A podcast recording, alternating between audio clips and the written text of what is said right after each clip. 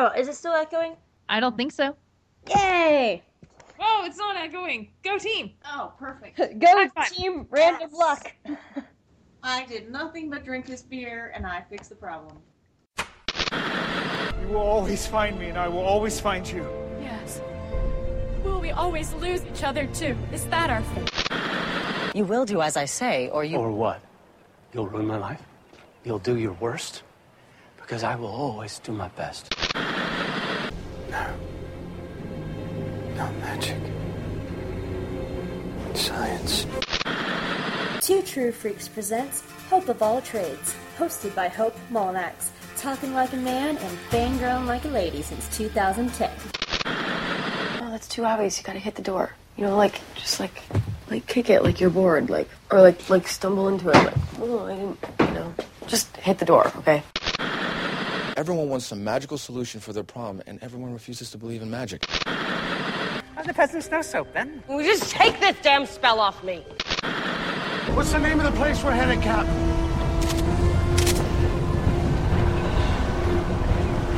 Neverland! Hi. Okay, so we watch a show. Yes. Yes.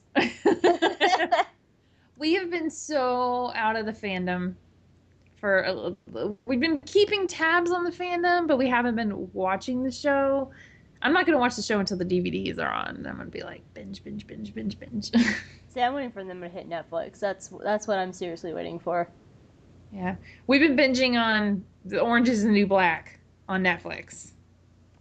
It's awesome. Okay. My binge has been. um I need to admit this. Well, actually, no, I don't, because it's one of the best shows on TV. But Gravity Falls. I've been trying to do a catch up on that. I've been wanting to watch that one, but this one doesn't. It's it's so It's good. Alex. animated. It's oh, animated. That's right. That's right. It's Okay. it's so good. I thought you watched animated stuff when I was at work. I do watch animated stuff while you're at work. Oh, I heard that one. That'll just that'll lend an air to this whole interview and make it All right. way exciting. We're like in our dark mansion in the woods. And the really- No, no, it's uh, it's Victor coming. car windows He's coming to down. like resurrect like resurrect Gerhard. That's right. It's not gonna happen. It might happen. Okay, Since um, we're we're ready. too much talking about it. Let's just you know jump right into it. All right. So, uh, thanks for thanks for listening. yes, best intro ever. hey guys, welcome to a brand new episode of Hope of All Trades, where I apparently just cannot talk at all because I'm running on like three hours of sleep.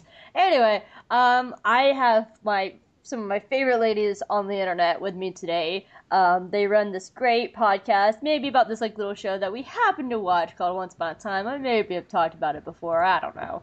Um, would you like to introduce yourselves, ladies? Sure. Um, I'm Bri.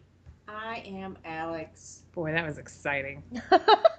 I think that running on three hours sleep is something that we all share today, Yeah. but who cares? We are gonna plunge forward. Our podcast is Other Side of the Mirror, and it's an Evil Regal podcast. It's a little bit centered on Regina. However, we talk about her in relation to everyone else on the show, and we do a full episode of recaps. So, uh, why a Regina podcast? I'm gonna let you take that one, Alex. Because evil characters are always better than good characters. They're more interesting. Occasionally, you'll be in a fandom and they'll write like the hero really, really well. But I always like the anti-heroes or the evil. And what she's hot. That's Yeah. part two. part Three, I think that through two seasons, that our choice to pick Regina has been validated because that's the only storyline they've really stuck with, and Mhm. done a very good arc. And it's been re- well written, compelling, and there's a lot of different things. Every every relationship she has on the show is very different, and mm-hmm. I don't know. I think it's fraught with a lot. What do you think? I think so too. I think also that there aren't that many female anti-heroes on on TV. I mean, there's more now More than when we started. than when we even started, yes. But I think it's just interesting because, well, not every character is evil or good. I mean, I think there's a a lot of people are shades of gray. And it's just fun to kind of explore this idea of the female villain and how she's seen as opposed to the male villain, which is why we started doing this in the first place because we were just amazed at how people would see Rumpelstiltskin as this like wounded person at times when he had done some hero. bad yeah when he had yeah when he had done some bad things too and so you know using your background and in legal stuff we we just came across Shades of this Grey. in shades of Using gray Your background in shades of gray, Alex. not 50 shades of gray not 50 shades of gray Oh, you're turning ten shades of red. anyhow that that's our spiel you're probably gonna have to edit this i'm sorry No, no, I love listening to you guys bicker like the lovers you are. My favorite star-crossed internet lovers. It goes on like 24 hours a day. oh god because we're nerds Oh my god, you guys love each other so much.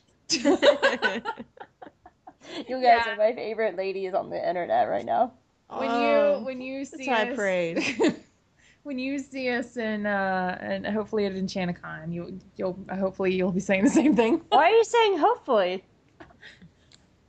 I don't know why she is. She's No, I meant I meant like I was had- like, don't say things changed. no. no, I meant Oh, The only thing that could possibly change is if they canceled or something. I'm just saying. is our relationship with show, Yes, which it I- really hasn't yet. I would still go and I would just complain loudly. I think I think everyone knows that we would complain loudly and rather than just quit podcasting. Actually, I just I just keep on saying, but they're still good in the show. and then you'd be yeah, because wasn't it like on you guys' show? You guys were like giving it so many chances, and Bria was on like chance seven. yes, yes. yes. Okay.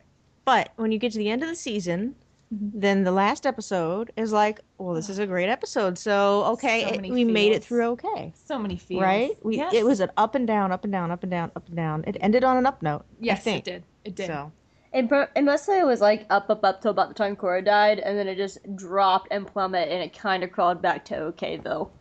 okay, that's a great way to explain it. Yeah. Yeah. That's how I kind of figured it. Because I really loved everything.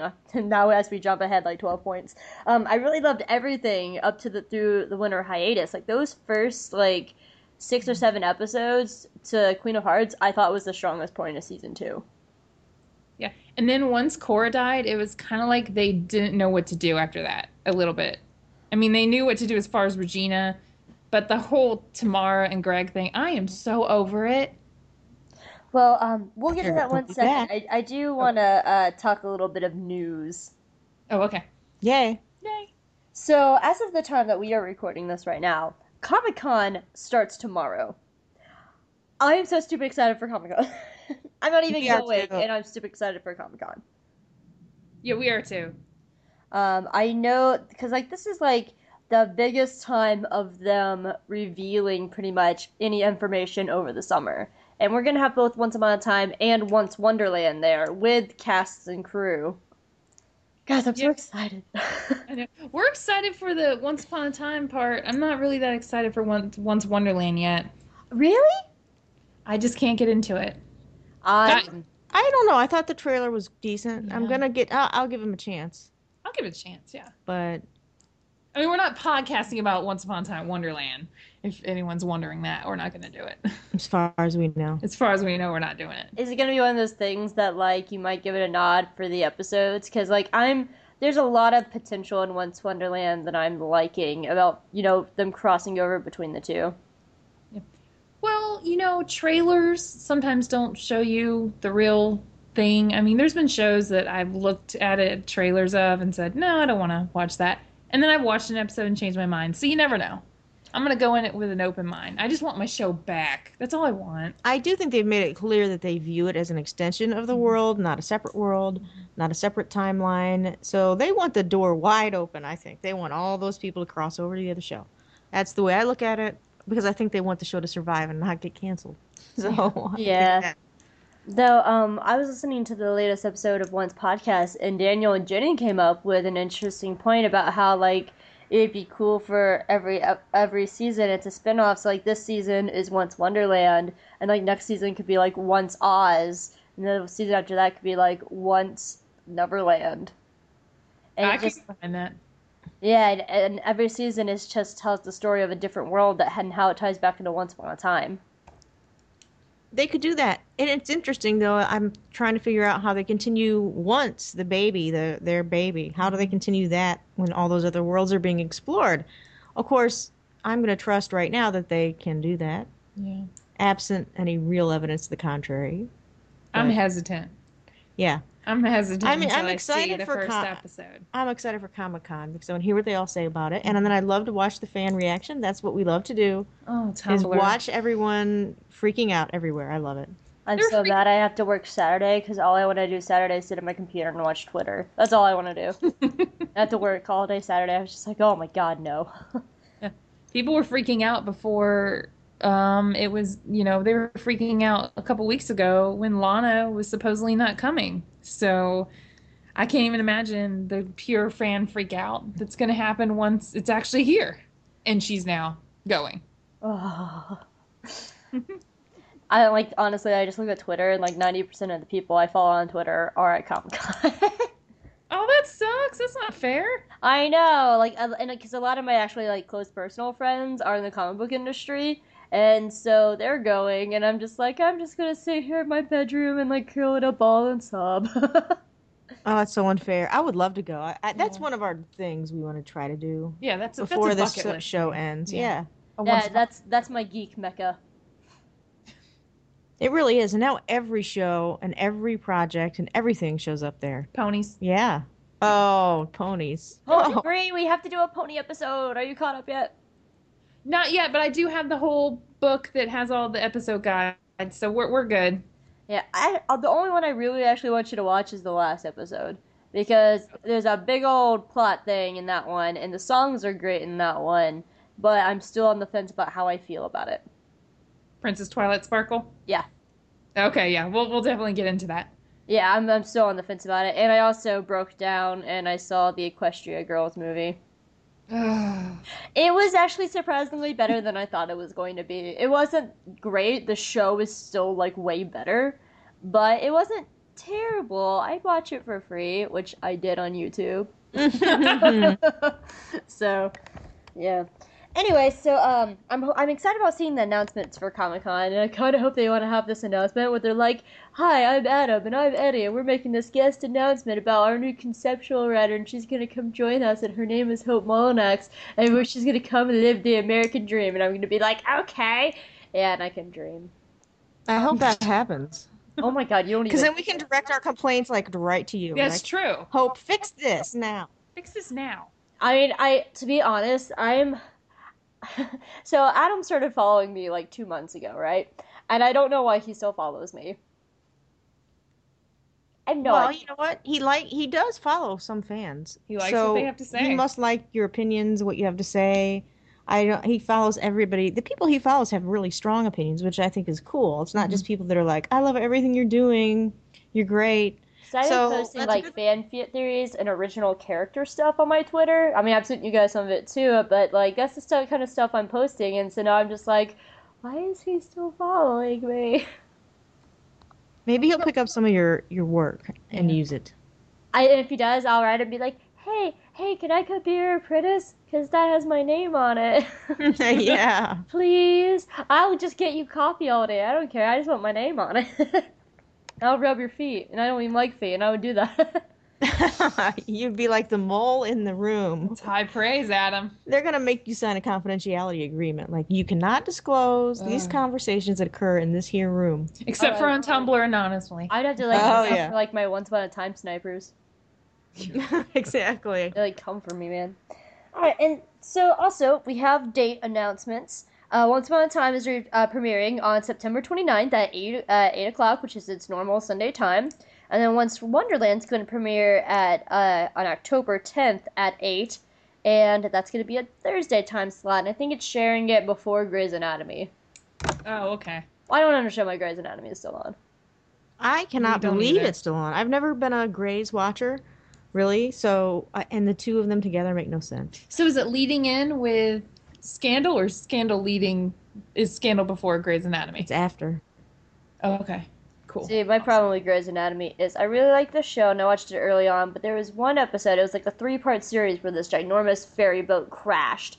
And one of the, like the main character like apparently died and she saw her mother in the light, and her mother ended up dying in her place because her mother was in critical care and told her to go back to the light and go live. and then the on top, on top of that, like while she's having this like outer body experience, one of her friend doctors was in surgery, and when he found out that she had been hurt, he walks out of on his patient to go stand outside her door and see if she's okay. No, no, no. That's when I stopped watching Grey's Anatomy. bad, Shonda. I'm sorry. Wow. I, I, I love my shows, but I generally I'm willing to let them go at a certain point. Yeah. After eight, after seven, eight, nine years, it's really tough to have good episodes, and that may have been early on, but yeah, Well- that was like like a season three episode. Oh, jeez. Yeah, it was a very. I stopped watching once after that. I don't even, or not once. no, I have not stopped watching once, guys. We would not be having this podcast. Um, I stopped watching Grey's Anatomy after that. I can't believe she can do Grey's Anatomy and then do Scandal. And you know, Scandal is just so good and so well written and just it, it's it, it's thrilling. And then she writes Grey's Anatomy. I'm like, those are horses of a different color. That's how mm. I feel about American Horror Story and Glee. Yes. oh man, I know. Oh, Cory Monteith. Oh my god. What a terrible summer I know. for that. I, okay, so I, I stopped watching Glee this season because I just could not take it anymore. But Same. but like Cory Monteith and like Glee, just watching Glee in general has helped me through some of the hardest times in my life. And so when I found that out the other day, I was just a complete wreck that morning, just a complete wreck. Aw. It, Yeah. for, it's you know what I, I, I would I couldn't watch that show this year. I thought it was horrible, and I never liked his character, but I always thought he was such a good guy, Mhm. and that's really a crushing thing. And I don't know how a show can rebound from that type of loss. Like I feel for them. I don't even understand how they can do this show anymore. Mm. Yeah, So I mean, like terrible. Like the earlier seasons of Glee were really good. Um, this season just was a train wreck. But the thing is, I thought this season though was Finn's best season because in this season he, you know, it was his first year out of the world, first year out of high school, and he was growing up and learning how to be an adult. And there was a chunk of time where Matthew Morrison wasn't on the show, so he led the Glee Club. Finn did. And so it was awesome seeing him growing up and becoming an adult. And so this was his best season, even though the rest of the season was terrible.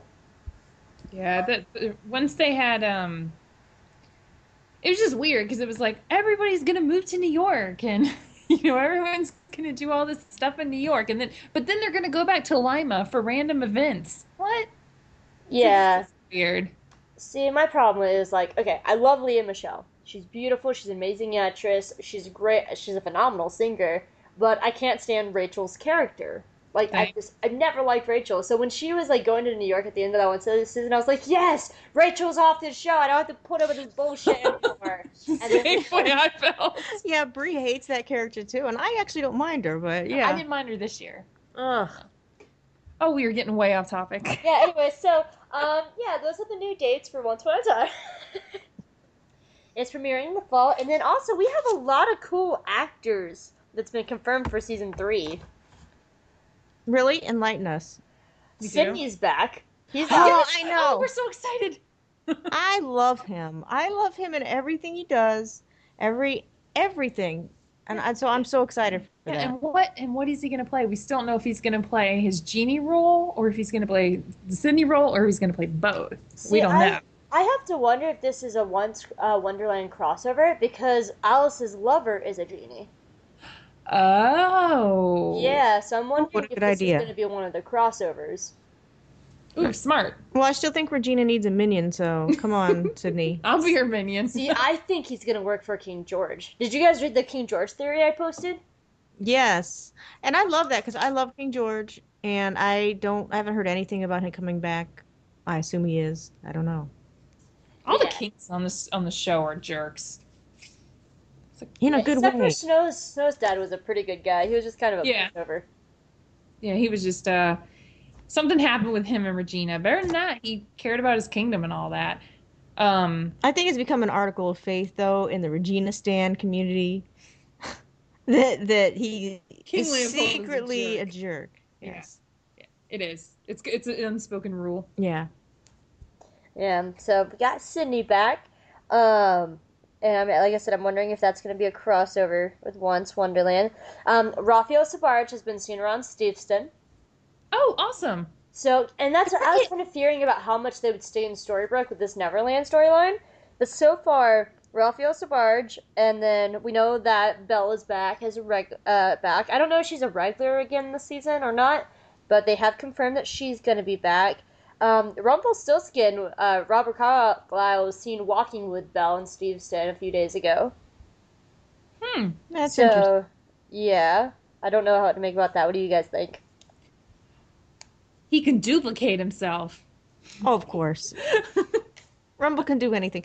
I think that I am wary of drawing any anything really from the stills and reports coming out of Vancouver and the area because we've been burned on that before. Yeah, it's true. But it's exciting to think that Steveston is not dying, that that it still lives, and Storybrooke still lives. So that's a good thing. And not just in our hearts. And that will make all the Rumbelle shippers happy. So good. I'm wondering though if uh, they're going to be doing flashbacks then in Storybrooke, if both of them were sane. that would be great. That's what I was wondering too. If it was a moment that we didn't see last season, something that they wanted to hold back. Who knows? Well, it does sound like they're going to be continuing on with the flashbacks and maybe not as many Fairy Tale Land flashbacks. At least that's my theory. You're going to see more mm-hmm. storybook flashbacks. Probably Storybook and, No- and Neverland. I Right. would like that. I'm ready for that. I'm a little bit tired of Fairy Tale Land, so. There's a few stories I still want in Fairy Tale Land, but not that many. It's not okay. I want to hear everybody else's story in Fairy Tale Land that doesn't have to do with Snow, Regina, David, Rumpelstiltskin. I want to hear everybody else's story. That's what That's not going to happen. I know. They're all involved. I know. Rumple will be in every single story almost. Rumple is to Fairy, uh, Fairy Tale Land like Kevin Bacon is to every actor. It's like Rumple, everyone, Six degrees of Rumpelstiltskin. everybody runs through Rumple. That's your know name that. of your episode right there. I might have to. Wait, where'd my pen go? Six degrees of Rumple. Degrees. More often. Give that to me, please. it's right there. I've been looking at it out of the corner of my eye. The and then um, Sinqua Walls is gonna be back as Lancelot. I didn't know that. Ooh, yummy. But I have to wonder how much he's going to be back because they're still filming Teen Wolf right now, and he's Boyd on Teen Wolf. He and like Boyd's not a regular, but he's been in every episode so far this season. Well, that's interesting. I was hoping to actually see more of him. Me too. And I get think he's a good that story. character. Yeah. I think there's more with him and Snow. Oh, I hope so. Why not? So Break do you up. think we'll see him in flashbacks, or do you think he's actually alive? I'm gonna go for alive on that Yeah, one. I think so too. Cora's a liar. Yeah, I I completely agree. I think that somehow whatever just happened is opening up the floodgates so that people from other worlds can walk right over to Storybrooke. What if what if it is what if we see him in a flashback and then we see what Cora did with him? And then we get to see Cora again. I've heard nothing about Barbara Hershey, but that would be great. I was Thank not you. really tired of Cora yet, so I, I think Barbara Hershey, I think, has signed on for Once Wonderland, but do not quote me on that one. Okay. ooh, I hope so. Oh, that episode Miller's daughter was so good. So good. And then the last one that I'm wondering about, this isn't a conf- confirmation or anything, but it made me kind of curious. Um, A- on ABC Once's Twitter, they posted a picture of Jefferson and they wrote, Do you remember this guy's Storybrooke name?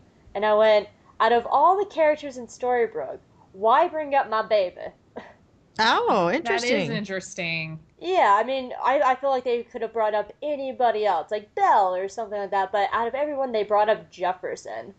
Maybe he's gonna squeak in a little bit of a role and we don't and it's gonna surprise us all. And you we're know, not gonna, I uh, they're they're finishing up uh, Winter Soldier right now, so I don't think he'll. My my guess is he's probably not going to be in the first half of the season because they're still finishing up Captain America and all that. But I would not be surprised to see him in Once Wonderland for one in flashbacks, or in the other thing later on in season three after the winter hiatus. awesome. Bring it. I love Jefferson. I love Seb Stan. I think they need to bring him on to Wonderland at a minimum. I mean, it's kind of hard to do that story without having him there at some point. So, yeah. The only problem I see with that is though is uh, the present day Wonderland is running alongside of present day Storybrooke. And this is going to be fascinating to see how th- these things are together or playing together. So we are going to have to watch the show to figure that out. I, I don't know. Interesting. I just want to know his backstory. Like, Me how did his wife get killed? Me too. I'm, I know. I want to. That's the fairy tale land story I still want. If But it's the thing is, my thing is, it's never been confirmed that his wife. He only ever said Grace's mother. We don't actually know if it's his wife. Oh, good call. Actually, good good point. Hmm. Yeah. Though I when I was chatting with Daniel um, on my last one special, he was saying what he thinks is uh, the rules of the hat is like two people are supposed to go through, or like how many people go through that have to come back. But what happens if they went through the hat and then she became pregnant? Now you have three people. Interesting. My mouth just dropped open. That was my reaction when Daniel said that. I was like, "Oh my god, you just broke my heart and blew my brain." like, what? Did she get left behind? yeah. Did she give birth? Decide to be left behind? I don't No. know. We don't know. I don't know. I don't know. I don't know if they even know. To be honest with you, I think that I. And this is my opinion, not Bri. My opinion is I don't know that they put that much thought into all these storylines when they were spinning them out, and so that they are making it up as they go along with some of these things. So I think they're making it up, and I think Daniel has a great idea, and a lot of you guys out there have awesome ideas, and mm-hmm. you know what? They could very well go in that direction because they don't know all that nonsense. I'm getting ahead of myself with the fail safe trigger switch whatever it is and all that stuff i was like made up out of whole cloth later on was not there in their minds in the beginning of the series No, But it think worked s- out. I It have worked to wonder out. how much is though, because there's a lot of stuff that was dropped in season one that came up at the end of season two. Yeah. like what Um, some of the August stuff. I mean, as much as I hate Selfless, Brave, and True, when he was talking to Emma in the Stranger, the Return, the out the the, the one where he you find out he's Pinocchio, he was talking about uh, Phuket, the the island of Phuket or whatever it's called, and Oh, yeah. that, that was an entire season apart from each other. they definitely had an idea of the adventures of pinocchio. And that i thought we would see a little more of. I really did Sorry, my phone was ringing and I wanted to see who it is. And it can wait. Then you can hear Colin O'Donoghue's sexy voice. Let me go grab my phone again. my ringtone is Colin O'Donoghue's X Band. Because I'm that kid. Actually, no, I'm becoming quite chummy with Ronan and Johnny, so I can't say anything. Their song Smile is going to be the ending song for this. Is it this one? That's Colin. And my babies. what what that's his band Yeah, Uh, that's his yeah. band. Well, he stepped down from the band a little over a month ago, um, just because he got busy. But he formed, helped form the band ten years ago.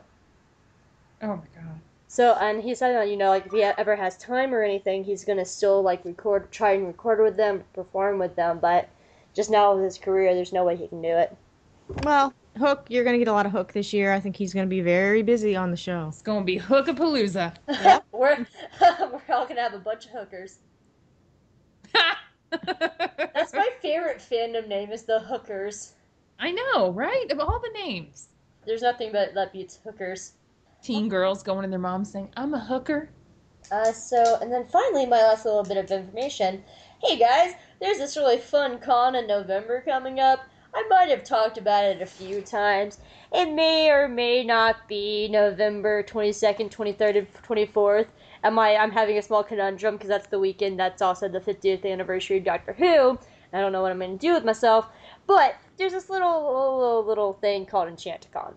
And I may or may not be doing fan panels with Bri and Alex, who I'm talking to right now. And so it's going to be completely awesome. And I'm stupid excited for it. It's gonna be fun. Though I yeah have- i can't wait they have a really good guest list now i love it, It I'm excited about the blue fairy. yeah I'm gonna be like, Are you really evil? Tell me. See, Tell me I'm now. seeing her and Raphael Sbarge in September for Dragon Con. So there. I know I'm hoping that I can make a good enough impression that they'll remember me in November. Hand him your business card. Oh, I plan to. I'm actually going to ask Raphael Sbarge um, if he has some free time to record an interview with him. Because I hear he's really good about doing that. He's a really nice guy, I think. He's great. And we enjoy his character, don't we? I mean, I love Jiminy. I Archie's even think like my top five man. I cannot get enough Really? of Archie. I actually think we don't even complain about him, which is rare because we complain about everyone and everything. But no, we love the cricket. We love crick. We love the bug. Yeah. Yeah, my top five is uh, Jefferson Whaler Tide, um, Killian, Archie, and then probably a toss up between Rumpelstiltskin and On a Good Day.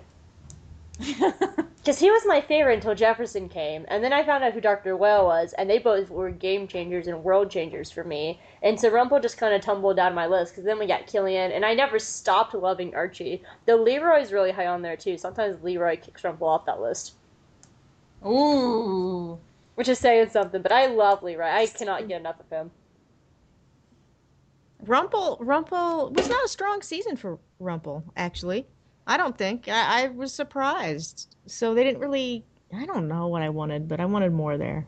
I, I thought Manhattan was probably the strongest episode for Rumple, but it it was kind of the opposite. Where like Regina had like up and downs all season. Regina or uh, Rumple had kind of a downward spiral the entire time until he hit rock bottom at the very end when he thought Baelfire was dead. And now Yeah, yeah. this is the season for him to build himself back up again. It should be fun to watch him interacting with everybody else because I really think that is what I missed with Rumple. And having them all trapped together on a boat and it's going to be like the boat ride from hell and I can't wait for that. I hope they do argue and bicker and I would rather watch that than half of the stuff that they had in the second part of season 2. So I say bring that part of it on. And I do like Drag Rumple, but I don't think we're going to see near as much of him this year.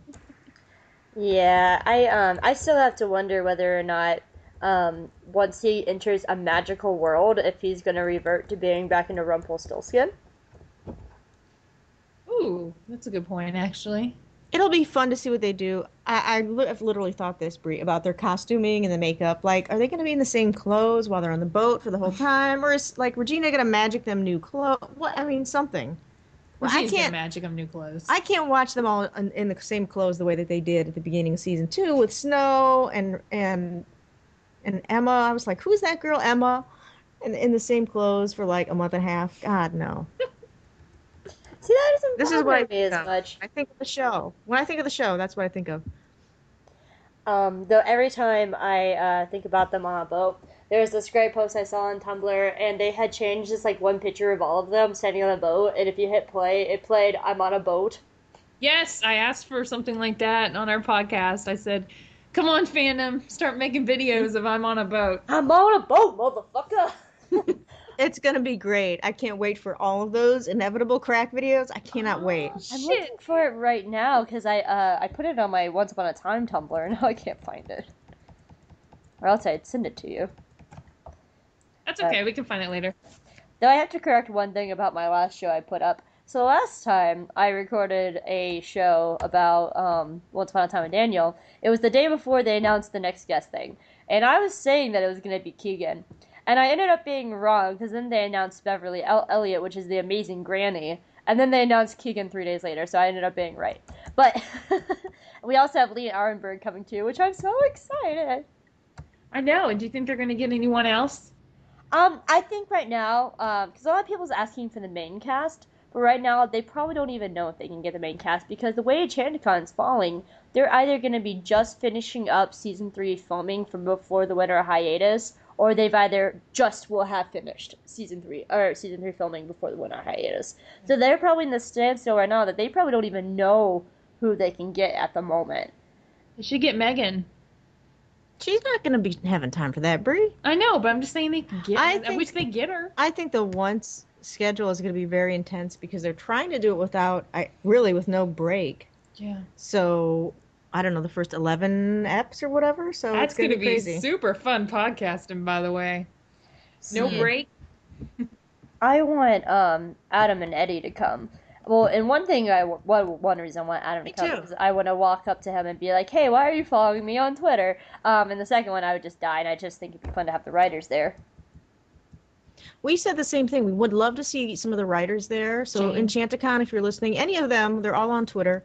And I think it would be great to just listen to them talk about how they write the show and how they plan the show. And I could hear Adam say the words, That's a good question. Keep watching in person as opposed to reading it on the screen. Mhm, right. Yeah, I um, that's what I really want. I, I don't want the writers, and like I like the main cast. Out of everyone, I would want Colin O'Donoghue there because I just think he's beautiful. I want to gawk at him from afar. Hook got pretty cute uh, later on in the season. We I have to admit, I I, I thought Hook was pretty handsome in the last episode. I'll admit it. I I mean that's his purpose on the show, right? Yeah, pretty Yeah. boy, Oh. pretty boy on a boat. Yeah. Yeah, with eyeliner. That's his purpose. We're teasing you. I've been fighting with you guys since like his very first episode about this one. No, they've they've done a better job with his character than they did in the beginning to us. I thought that they just I mean, I loved I liked the crocodile. And then it was like his wanting to kill Rumple, it was like really rushed. I don't know, it just felt weird, but then at the end it had a really good culmination of all of it.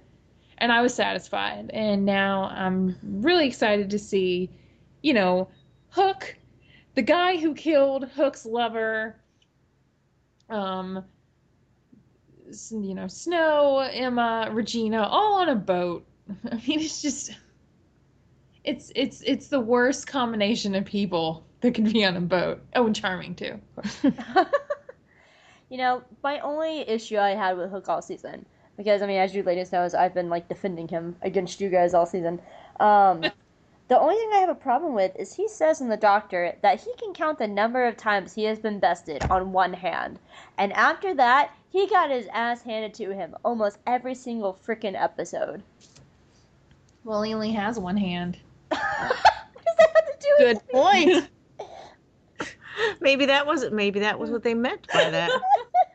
oh my god, that's so terrible. There's a special place in hell for you on that one. No, I'm just saying maybe that was supposed to be like kind of like a, a slide remark. Like they were like, "Ha, we just said he can count the number of times he's been bested with one hand on one hand," and it's like, "Ha, later he has one hand, guys." But he had one hand at the time when he said it. Oh, he did. See, it's, it's probably like a wink, wink nudge to the fans. Like, look at how funny we are. He's their This comic was when he was tied to the tree and the troll was coming to eat him. oh, that's right. He was supposed to be their comic relief slash sex god, I think. Oh wait, I- I'm- I really wanna my confirm sex that. guy. I want to confirm that with Adam because I know that they man crush on him. But Adam, to, to define Hook's purpose, sex god, comic relief. I think he looked pretty great in the last two episodes. Yeah. We agree with that. Mm-hmm. Mhm. He didn't look better than Regina, but he was. I would put him up there. I, I really would. You guys will always think that Regina is fabulous. Regina is fabulous, man. Boots, coat, Oh, I thought you said boobs for a minute. boots. But Boobs too, man. She's like the queen of cleavage in this show. Uh, yeah. you okay? you all right there? Uh-huh. My favorite, favorite half lesbians. I love you guys. no, I'm just remembering the time I got to see Lana's cleavage up front. Oh yeah, that's right. It was like it was Aug- last August, so that was pretty fun. I feel like there's a story here. Please, con- There is a story. We still haven't told the story of how we met Lana. No, you're gonna tell it right now. Go. Do you want to tell it? or do you wanna tell it. You tell it. Go ahead. We met Lana. Well, that was a great story. You are a master storyteller. I'm a master. I thought you were supposed to be a writer. I write boring stuff, Hope. I just told a boring story. it was right after after our our little sports tournament thing, and it was right after my birthday where I turned thirty. Thank oh god. And Alex messaged me and said, "Do you want to go to Cleveland to meet Lana?" And I was like, "What? What? What? What is this?" And she's like, "She's gonna be at the HRC gala." I'm like, "Yes, yes, yes." And so we bought tickets and I had my evil queen pony that I just bought myself for my birthday and I was like, I'll get her to sign it. And so I put it in a bag and I was like, I have to carry this around all night. But it was okay. It was. It's like gay prom. That's what it is. Every it's gay time. prom. Every time you go to one of these events, it's like a fundraiser and it's gay prom and everybody looks nice and there's tons of drinks and they had great drink, great booze, great free booze there at the table. I got a, Kudos for that. I got a rum and coke and it was just like pure rum. and she was the keynote speaker and she did a great job and they were right next to our table and she hung out with the fans for about four hours really Yeah, she we ended up they had like you could go in early to the VIP part, I guess, and we were like, Well, VIP, we better increase our chances of meeting Lana, so we got VIP tickets, and she was just walking around like anyone else. I mean, I didn't even notice her at first because Lana's got a Lana's got this like I don't know way where like when you talk to her you you just you're overwhelmed with like her personality but she was just dressed she wasn't dressed flashy and she wasn't acting like she was the queen at all in the in the crowd and I mean I stared at her for a minute and I was like is that Lana and then I saw the tattoo and I was like yeah that's that's Lana and I was in the well you were in the drink line Mhm. and then it turns out boom she's in the table right next to us was gonna think I'm a big drunk. Dr- no, but it was great, and I think she understood the purpose of the evening and was there with some friends of hers, open bar and was really great with everybody. And so we did get to spend some time talking and chatting with her, and she talked about her character, and she talked about Emma. You know, everybody who says they never ask about Swan Queen, she talked all about it. So We were standing right there when uh, I can't remember her name. I'm sorry. When a girl asked about Emma and Regina and just you know how that worked, and Lana answered it in a very sweet way. And you know, after her keynote speech, she announced what table she was at, and then she literally was on her feet taking pictures with everyone in the room for the rest of the night. And then before she left, I, I wanted another picture because I blinked, I guess, in one of them, and she took it. She's this total sweetheart. Aww. She's so nice. It was great. And then we went home. We were like, "Did this really happen? What?" and that was your birthday present. That I just want to get the bonus points for that again. that was out, my birthday present. out in the open. It was bonus fantastic. And did I? I didn't beat that this year, but I No. did give you an early birthday present. And what was it? I don't even remember. Ponies. I went to the international whatever pony, My Little Pony thing for her conference. Con. God, I can't imagine you there. Ah, Yes, we went to the we went to the the My Little Pony fair. It was oh fun. I'll talk about that on your show, but it, it was super fun. You had a good time. Got some cash to spend on some ponies. Spend some money on some plastic horses. It was a good day. it was good because you loved it, and I'd like to see you when you're really excited. And I, yeah, so it was fun to meet Lana though, It was fun. and I, you know, I think it'd be fun to meet any of the, of the cast. I think they're all approachable in their own way. And she's very extroverted, very open and down to earth, I think. And other people on the show are more shy, and you know, it's it's interesting. And fans sometimes get offended because some actors don't interact with them the way the others do. And but you know, everybody's different, and it's it's their job, but it's also their life. yeah.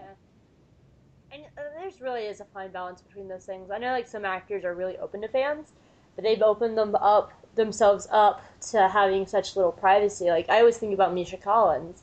You know, Misha is really open with fans. You know, he's really great. He uh, makes YouTube videos of him doing like cooking with his daughter and doing a cooking show with his like little toddler daughter. But then there's Oh, other times cute. like when he wants to have privacy, he's opened himself up so much that it's really hard for him to have privacy with fans. I've seen that on Tumblr. I've seen people um, talking about that. It's a guy from Supernatural, you know. I understand people getting enthusiastic and fangirling all over the place because you know what we do too. But I I don't know. I guess every time I've seen a celebrity or an athlete or whatever, and I've seen them in private, which has happened where I've seen them, I, I I'm not going to interrupt their dinner. I'm not going to gawk at them either because this is not the zoo. But Yeah. I don't know.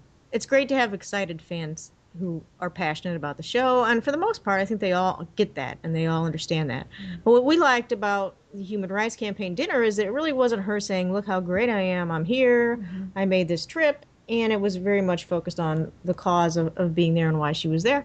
And, you know, that's good because you, you don't really want to see somebody strutting around and acting like they're superior. And really, she didn't. There is a mm-hmm. huge, huge, huge contrast between who she is and who she plays. Oh my gosh, completely. It's very interesting.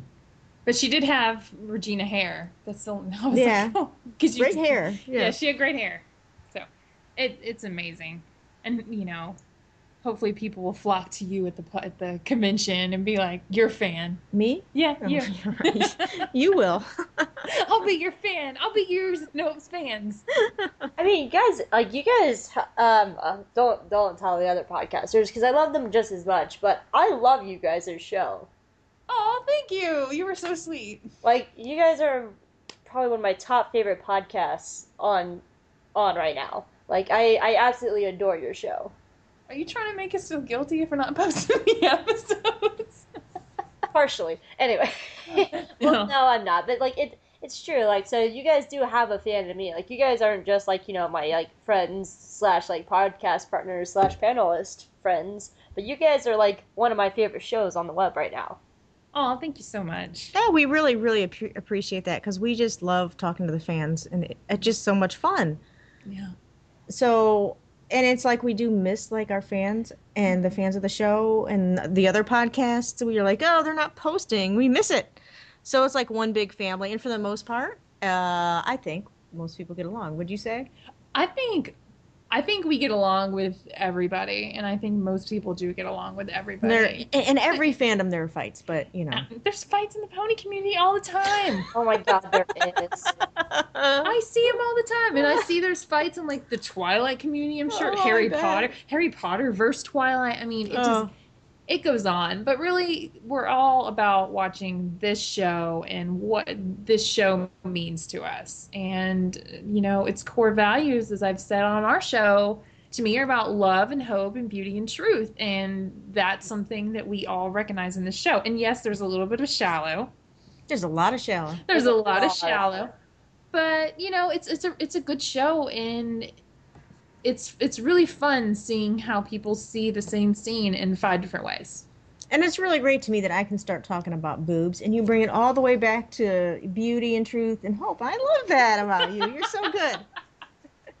You're good. So I, I have to know: Have you guys figured out who you're going to interview for an, at EnchantiCon? blue fairy That's your choice.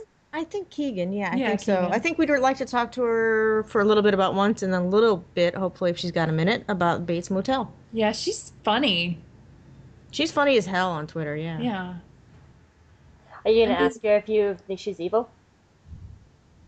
do i Oh, yeah. oh yeah oh you know what she won't be able to stop me asking her if she's evil i'll be like i will pay you $50 and buy your drink tab if you tell me if you're evil so i don't know i still go with the, my theory that the blue fairy's evil I, I think she is like the entire like big bad of the entire show. There's a reason we don't have her backstory yet. Yes, exactly. Mm-hmm. We have Nova. Yeah, she's the only season one character that we still don't have a backstory going into season three with. Uh, And a lot of her interactions are strange. You know what happens as a result of her interactions with the other characters. So if someone were to, were to make a chart, for example, the different times that she's attempted to use magic, or the different times when she's been called upon and showed up, it does not paint a picture of somebody who's like an all good fairy. And you know what? I would think maybe she'll have a big role in season three. I mean, does she know Tinkerbell? Does she know the the Neverland fairies? Do all fairies know each other? See, and I That's have racist. wonder- I'm sorry, I couldn't help it. I'm sorry, Hope. I couldn't help that. I didn't even hear what you guys said. She said, "Do all fairies know each other?" And I said, "That's racist." oh no. Oh. See, I have to wonder though, um, because she's like supposed to be like the all original magic. So technically, she's the most powerful character on the show. Mhm. Why has she not stepped in sooner to stop everything? I don't know. And then, you know, when she was asked to use magic, she was like, "Oh, I don't have magic. I'm sorry, Charming. I don't have it." And then, you know, "Oh, I don't have a wand. Oh, look, here's my wand later." You know, this magic won't work. Oh, wait, 3 episodes later it will. You know, it's I just she's sketchy. Sketchy. fairy. Mine is like I, I always think back to like ep- episode like four or five. It's the Archie episode. Archie had been wishing since he was a child to get out of this terrible situation. Like he's wanted it for like at least a good ten years, and it's not until he fucks up with uh, Geppetto's parents that then she decides to step in. Yeah, it's really interesting that, that when she does get involved with people, I'm like, well, there's an ulterior motive here somewhere. And that would be really cool because if so, they've guarded that secret really well for a really long time.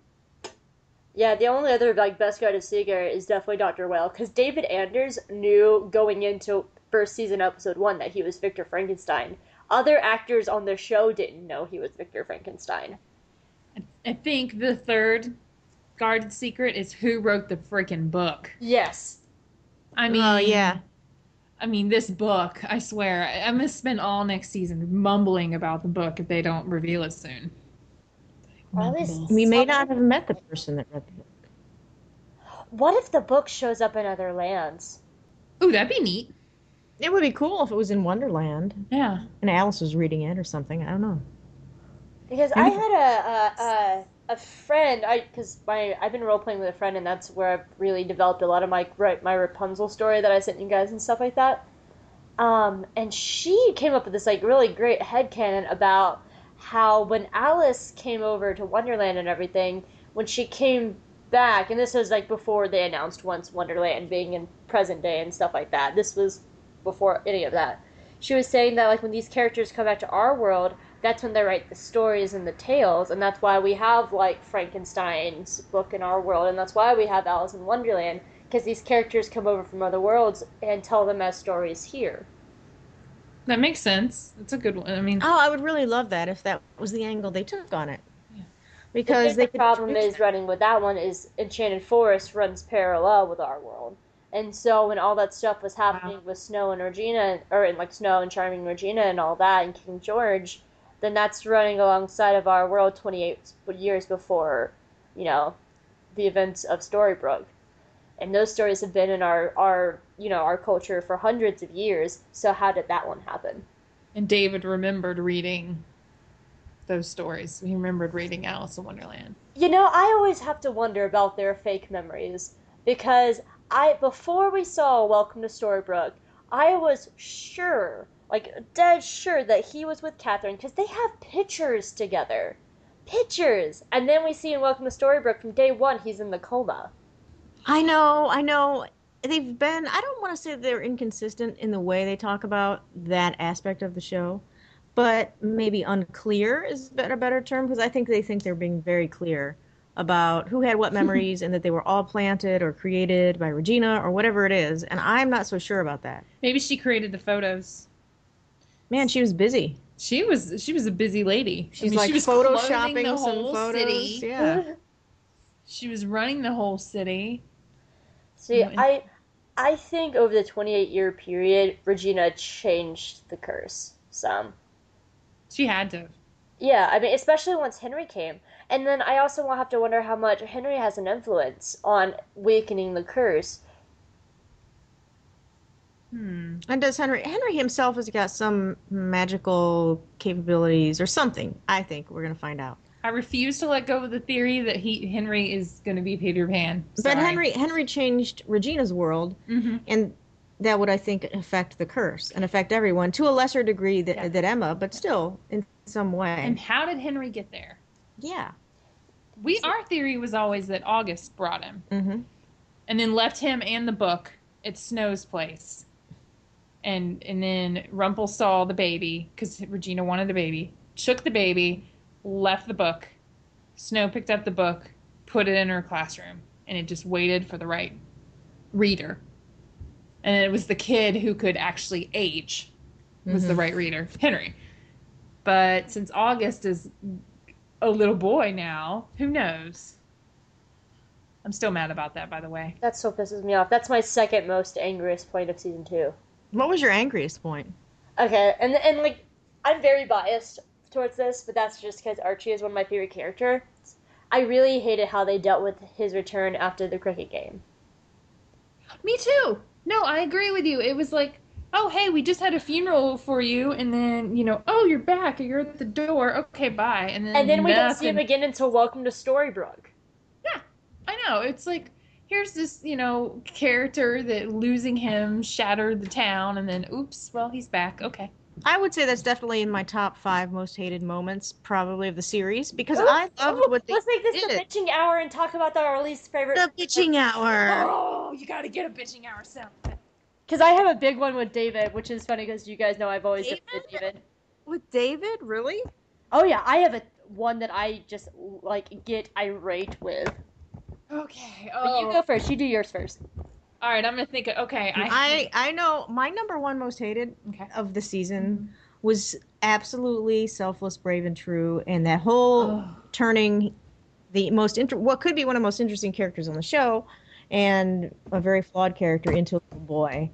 It was stupid. It squashed all kinds of story opportunities. It was dumb. It deprived Emma of the chance to confront and talk and learn and become a friend of his. It it was weird and it deprived Neil of any. It was dumb. And then everyone just stood there looking at Yeah. it, and then and then no one suspected no one suspected Tamara who or Tamara Tamara It's Tamara. Tamara, you know, even though this happened right after she arrived, ugh. And you know what? That is my number one. That and Mhm. then- so but so number two for me is Tamara and Greg. I hate, hate, hate, hate, hate, hate, hate, hate, hate that whole storyline. See, my thing with Tamara um, and the whole selfless, brave, and true thing is the fact that Emma doesn't have any more friends. Like, because now that Mary Margaret's her mom, she lost that friend. And Yeah. she doesn't really hang out with anybody other than Ruby and stuff. But in season one, August was like her legit friend. When Henry got put under the sleeping curse, August was the first person she went to. Oh, And I, I really saw them as like siblings. And but she never got to know that part of their relationship, and then she never got to confront him. And he never got to explain himself. And I don't understand taking all of that away. I just don't. And it was so stupid and foolish. And he was such a big character in season one. They like really guarded him, and then he literally vanished for the entirety of season two. Yeah, and then, you know, there were men making decisions for Emma, unbeknownst to her, and she still didn't know what August did. And I was just pissed off that they they robbed that of that character. He was a key character, like Hope said in, in season one. So in season two, it's like they sacrificed him to push forward what I think are kind of short term story needs, like Greg, Tamara, and they they gave up so much of the history of the show and the history of all of it. I just, oh God, I hated that. That was so terrible, terrible. I think the Greg and Tamara stuff would have played out better if they, as the characters, were more worried about it. Because Greg Mendel was Yeah. the outsider, and then right after that we had like you know the tiny episode and like Cora running around. They were never really had a moment where they were like, "I hope that outsider doesn't see the giant fucking like giant flying through the town." like they never was like fearing that, like that this guy would see a giant walking through their town or some evil magical witch going around like throwing people out of clock windows. That never know. with them. I know. You know, that's where I think things really got screwed up there at the back part of the season. Really, they had a lot of things that they introduced, and then it was like a stop and start. We should all be terrified that there's an outsider. But then when the outsider got there, they didn't spend much time at all on it, and it just was hackneyed. And that the season should have, they should have, dr- I don't know. I, I'm not going to say what they should have done. I've but- said before that I would have liked Tamara and Greg more if they had been there earlier in the season and there had been a, a better build to Right. it. Um, but especially Tamara. But it just felt so rushed, and it's almost like they were in the middle of the season and got the first off they got permission to do one to do Neverland, Mhm. and they got the Wonderland thing, and they were like, "Oh crap!" And then they they crammed what they wanted to do into episodes in the back end of season two that they would have probably done in season three. Because I think that these guys have like a they have they have like their bible of their main characters and the arcs and the story points they want to hit, and I think they looked at it and they said, "Okay, we got to move this a different way. We have to move it a different. We have to move it to a different location because we're gonna go play in Neverland because they are like two boys with toys with this Neverland story to me." Well, uh, yeah, I mean, you make some good points. Hope, what did you hate? Oh, Besides the uh, like cricket. with this whole like plot thing. Yeah, what would you hate? What what was your other top five? I'm just curious. Um. Oh. Oh. I, Sheriff David. I cannot stand Sheriff David. Oh, good. Oh, thank God. Really? Us Oh, I had either. no idea. No, I s- Huh. I love David and I love Charming, but I cannot stand Sheriff David. Like, let your daughter do her job. Oh, it's not that. It was his time as well. The big one. Okay, I have a few ones. So number one is I'm waiting for Spencer to come and arrest his ass because Spencer is a lawyer. He's the district Yep. attorney. He knows the law, and Charming broke into his car, and so oh, I know, I know. That kind of thing drives me absolutely nuts. And I don't think he was an effective sheriff. So, mm-hmm. Yeah, because he assaulted Whale. He became very aggressive with Jefferson, And he, as much as Ruby is his friend and a good guy, he let a fucking monster run around town all by herself. I know. And I know. yeah, she had control, but at the same time, you know, when you're a sheriff and you're a prince, you're supposed to put your people first. Yeah. First and foremost. But the one that got me the most was in, I think it was either Evil Queen or Second Starts to the Right, when he was about to go chase after Greg Mendel in the warehouse, and Snow behind him goes, David, wait! And he stops and lets Greg go. That is not okay because that is a dangerous man running around his town, and he didn't listen to his wife who could have pushed Regina on the bed because I double checked and the fucking bed has wheels. It's a gurney. It has wheels. She could have pushed Regina. and so he let a dangerous I just man had get inappropriate away. thoughts. I just had a whole I just had a whole lot of inappropriate thoughts. I'm just gonna say that. I don't know why. I have problems. I did not like it. I I, didn't. I was just laughing because she was like, "It's a gurney," and I was like, oh, I know it, it was a gurney. It was so dumb. It was. I'm just gonna say I don't think David's a very good action hero. And when he was tolerable to me was when he was doing the dad stuff and the other stuff. When he was the sheriff, he was a bonehead and a moron. I like David. I liked David in season one, and I like Charming in season one, and I'm having trouble. I don't like him when he's trying to reconcile both parts of him, and I don't like him when he's being the sheriff because to me it's like, oh well, Emma, let let you know, let Daddy handle this, and I'm like, no, no, no, no, no, she's cool. She did she did it alone for years. She can do it. She was a bounty hunter for goodness I, sakes, I, I don't know about that. I don't agree. I'll, I'll disagree with that, but okay. You can disagree if you want. I, I'm waiting for a sword fight between David and, and Hook. Because Yes. I know for a fact that Josh Dallas can sword fight. He was in frickin' Thor as Fandral the Dashing, who is the best sword fighter of Asgard. That's another thing. I kind of wish David stayed under the Sleeping Curse for a long time so Josh could go film Thor too, because I actually really don't like Zachary Levi, and it breaks my heart. Yeah, I'm I- really surprised. I actually was really surprised he did not want to go that route, and that they didn't go that route. I don't know. But also, I'm very biased because Fandral's my favorite comic book character of all time. Like, and and Josh Dallas just played him perfectly. And so when I saw that he wasn't coming back to Thor 2 for Once Upon a Time, I had a very big fangirl conundrum. and then when I saw David was going under the sleep curse, I was like, oh my god, he could go film Thor 2 now. And then he didn't. No. And David had one job. He had one job to keep keep that hat. Oh my god, Jefferson's hat got more screen time than Jefferson. It did. It did. Oh my god, that poor hat. People cried over the hat. I mourned because actually that's another one. That's probably my number three. Is when Hook went to Wonderland, Jefferson didn't show up, and when Rumpelstiltskin went to the world without color, Jefferson didn't show up. And I know a lot of that was because of uh, Sebastian Stan's schedule. But what happens is, is when Rumpel goes to the world without color to see Victor, that threw Jefferson's ca- uh, character under the bus because that's a world without magic. And Vic- Rumpelstiltskin says in the Doctor that he cannot travel to worlds without magic without help, and he just showed up there. Ah. Good point actually. I didn't Yeah. think of that.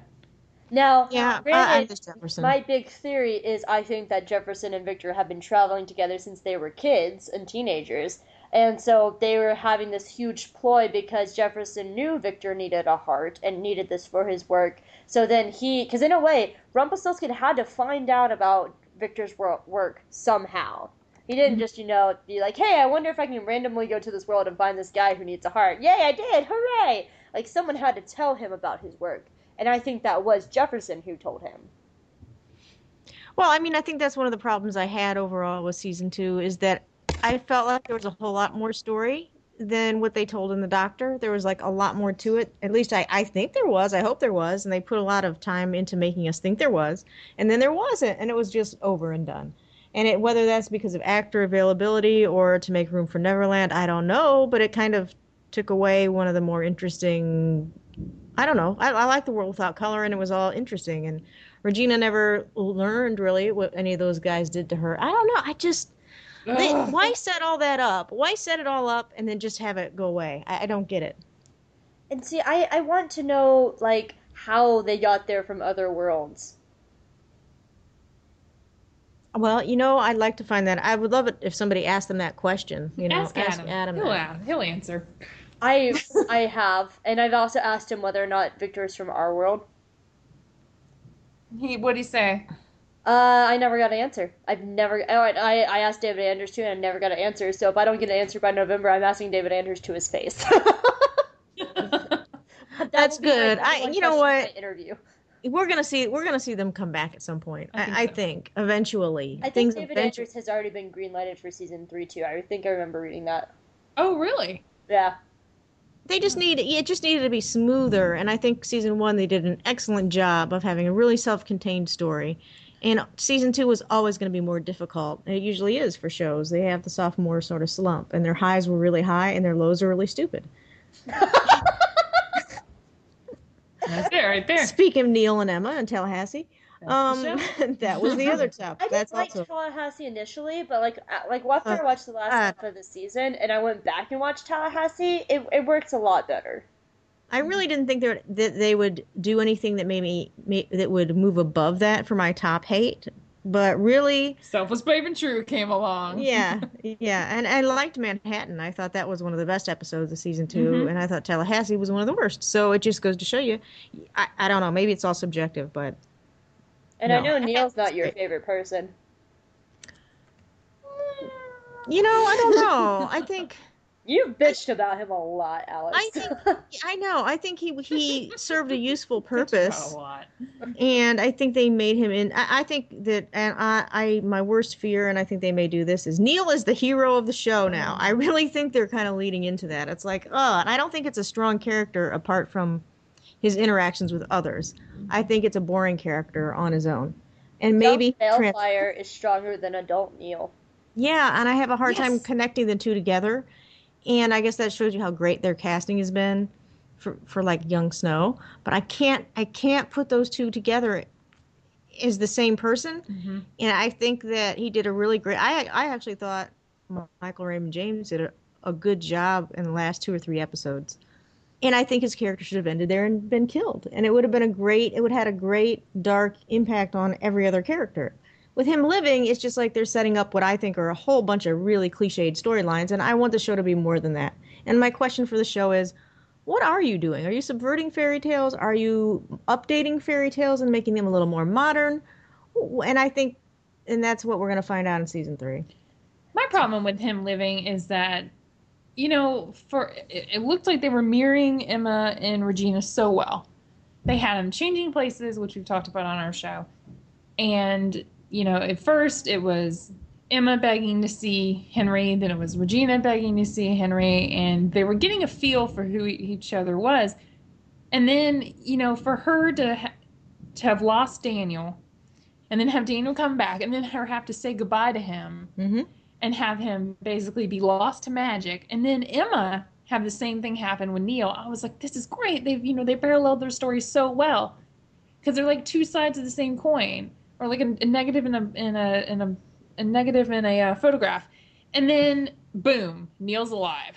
Oh yeah, and here's Mulan and Aurora, these characters we didn't mention for several episodes. That's one of my hates is that I actually grew to care about Mulan and Aurora, and then they just ripped it away. Neil is going to swallow the show, I believe, and I just This don't think new. his character is that that interesting and compelling on his own. And maybe they'll write him different. Maybe he'll change. But God. And then Rumple, of course, gets everything in the end. It, like you know, Rumple struggles for an episode and a half, and and his son's alive. So Then he brings Belle back just to say, "Hey, I need you. My son died. Hold me." See, I think okay. So this is what I think that's going to happen with Belle and Rumple, because now Belle's by herself, and we have only ever seen Belle in an episode by herself in The Outsider, where she acted on her own without Rumple dictating any of it. Thank And- God.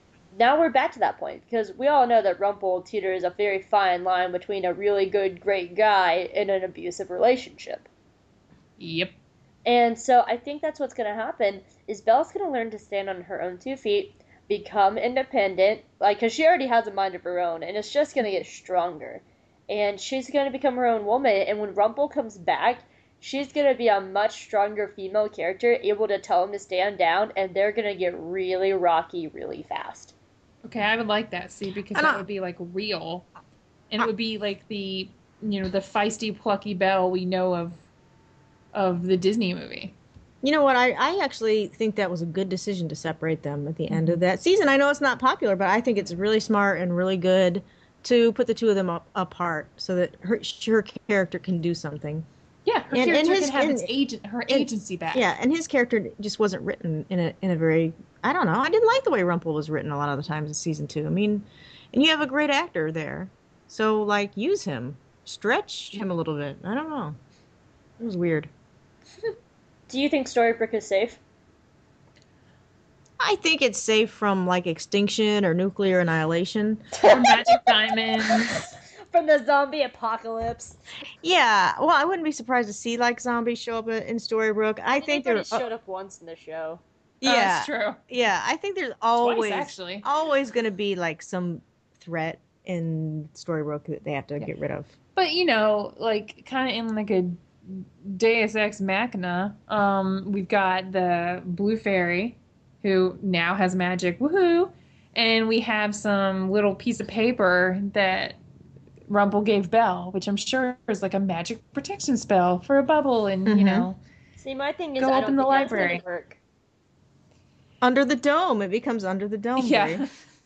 to tie in with CBS's Under the Dome. No, I don't think so.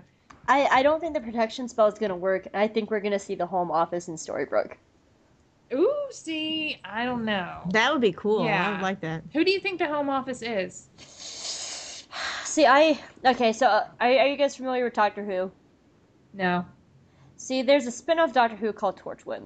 And Torchwood functions in the show as it was originally started to monitor alien life on Earth. And there's different branches of Torchwood. Like there's the main branch that it's based around like, you know, one of the companions of the Doctor. And his thing is he wants just to defend the Earth, but he wants to find the Doctor, but he wants to do it in the best way where like no one dies. There's another faction of Torchwood where it's like if it's alien, it dies. Like, you know, it's just bad.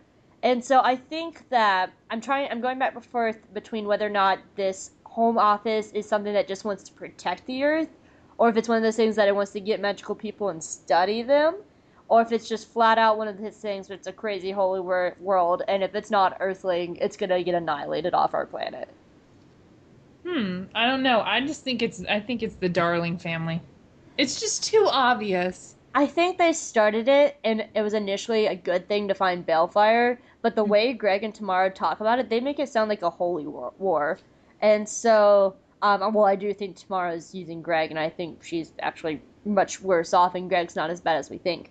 But um, I, I think it's it started as a good intention, but it's has spiraled out of control to now it's being controlled by someone else who is like just really just terrible. I, I honestly kind of think it's Peter Pan controlling all of it, but Yeah. I think that we've compared them to the Westboro Baptists. that's a really good comparison. I mean, not as a slight to religion in the in the, in the in all, but just that you know it it seems what they were saying was so fanatical, and you know we die for our cause even though we don't know what our cause is and, and such. And I think Greg is being used. I think he just wanted to see his father. I think we're I think Regina lied that he's her his father is not really dead. Oh, I think I think Kurt's the guy that's down in the asylum mopping the floors that we've seen a few times. Me too. I think he's in there with Sidney. Yeah, I mean, I, I don't think Regina. Because the thing about Regina is, unlike Cora, we've seen Cora kill people brutally, just kill them right off. Regina has only ever killed people when she absolutely positively has to. That's a good point. And see, she does it because she feels wronged. And, you know, she feels like they've betrayed her. But Owen, you know, Owen was the one who said no. And yeah, her father, his father, I mean, I don't think she saw it as a betrayal. I think she was just so hurt by it that she just locked him away. And honestly, I think, you know, she's so bored, she kept him to make something, like, for something interesting to happen. Yeah, she had she had Belle there too, so I mean, Nothing not? interesting ever happened until Emma showed up, and that was part of her her problems. So yeah, I think you're you guys are right about all that. I think you're right about that. Hope she has, I don't want to say a problem with killing because you know she's pretty evil, No, But, Cora has an addiction to killing. Cora Yeah, is like she doesn't enjoy the killing part, you know. Because, like, when they throw Joanna out the window, man, Oh. Regina is shocked that it happened. Like, you can see it on her face that she did not know her mother was going to do that. That was not in her plan. Oh, that was so wrong. Yeah. Oh, that was awful. Whereas, you know, when she's talking about her, talking about her mother in, um, I guess the the doctor, she says, you know, her mother takes so many hearts. Like she just, they just lose track of how many hearts her mother takes. Mhm. And I think her mother takes the hearts to make people bend to her will, and I think that's what she did for the Queen of Hearts to become the Queen of Hearts in Wonderland. Is she just ripped out everyone's heart? Cora was an excellent big bad, like Ultimate Evil. She was great. Oh, great. she was I mean, that was so much fun. I, I, God, they killed her off so soon. I know. I just really felt like if that was going to happen, it would be the culmination of season two. I did too. Because when they did kill her, then they sort of had to cast about for plot, and that's where the trouble really, really picked up. And I think that that was supposed to happen at the end. And then they got Neverland clearance, and then boom, full straightforward. And then they made a great finale anyway. Yeah, I mean, I remember watching the finale and just being like, "Oh my gosh, you know, this is really happening. All this, this whole love is strength thing is coming back." I mean, things tied very nicely back to the finale.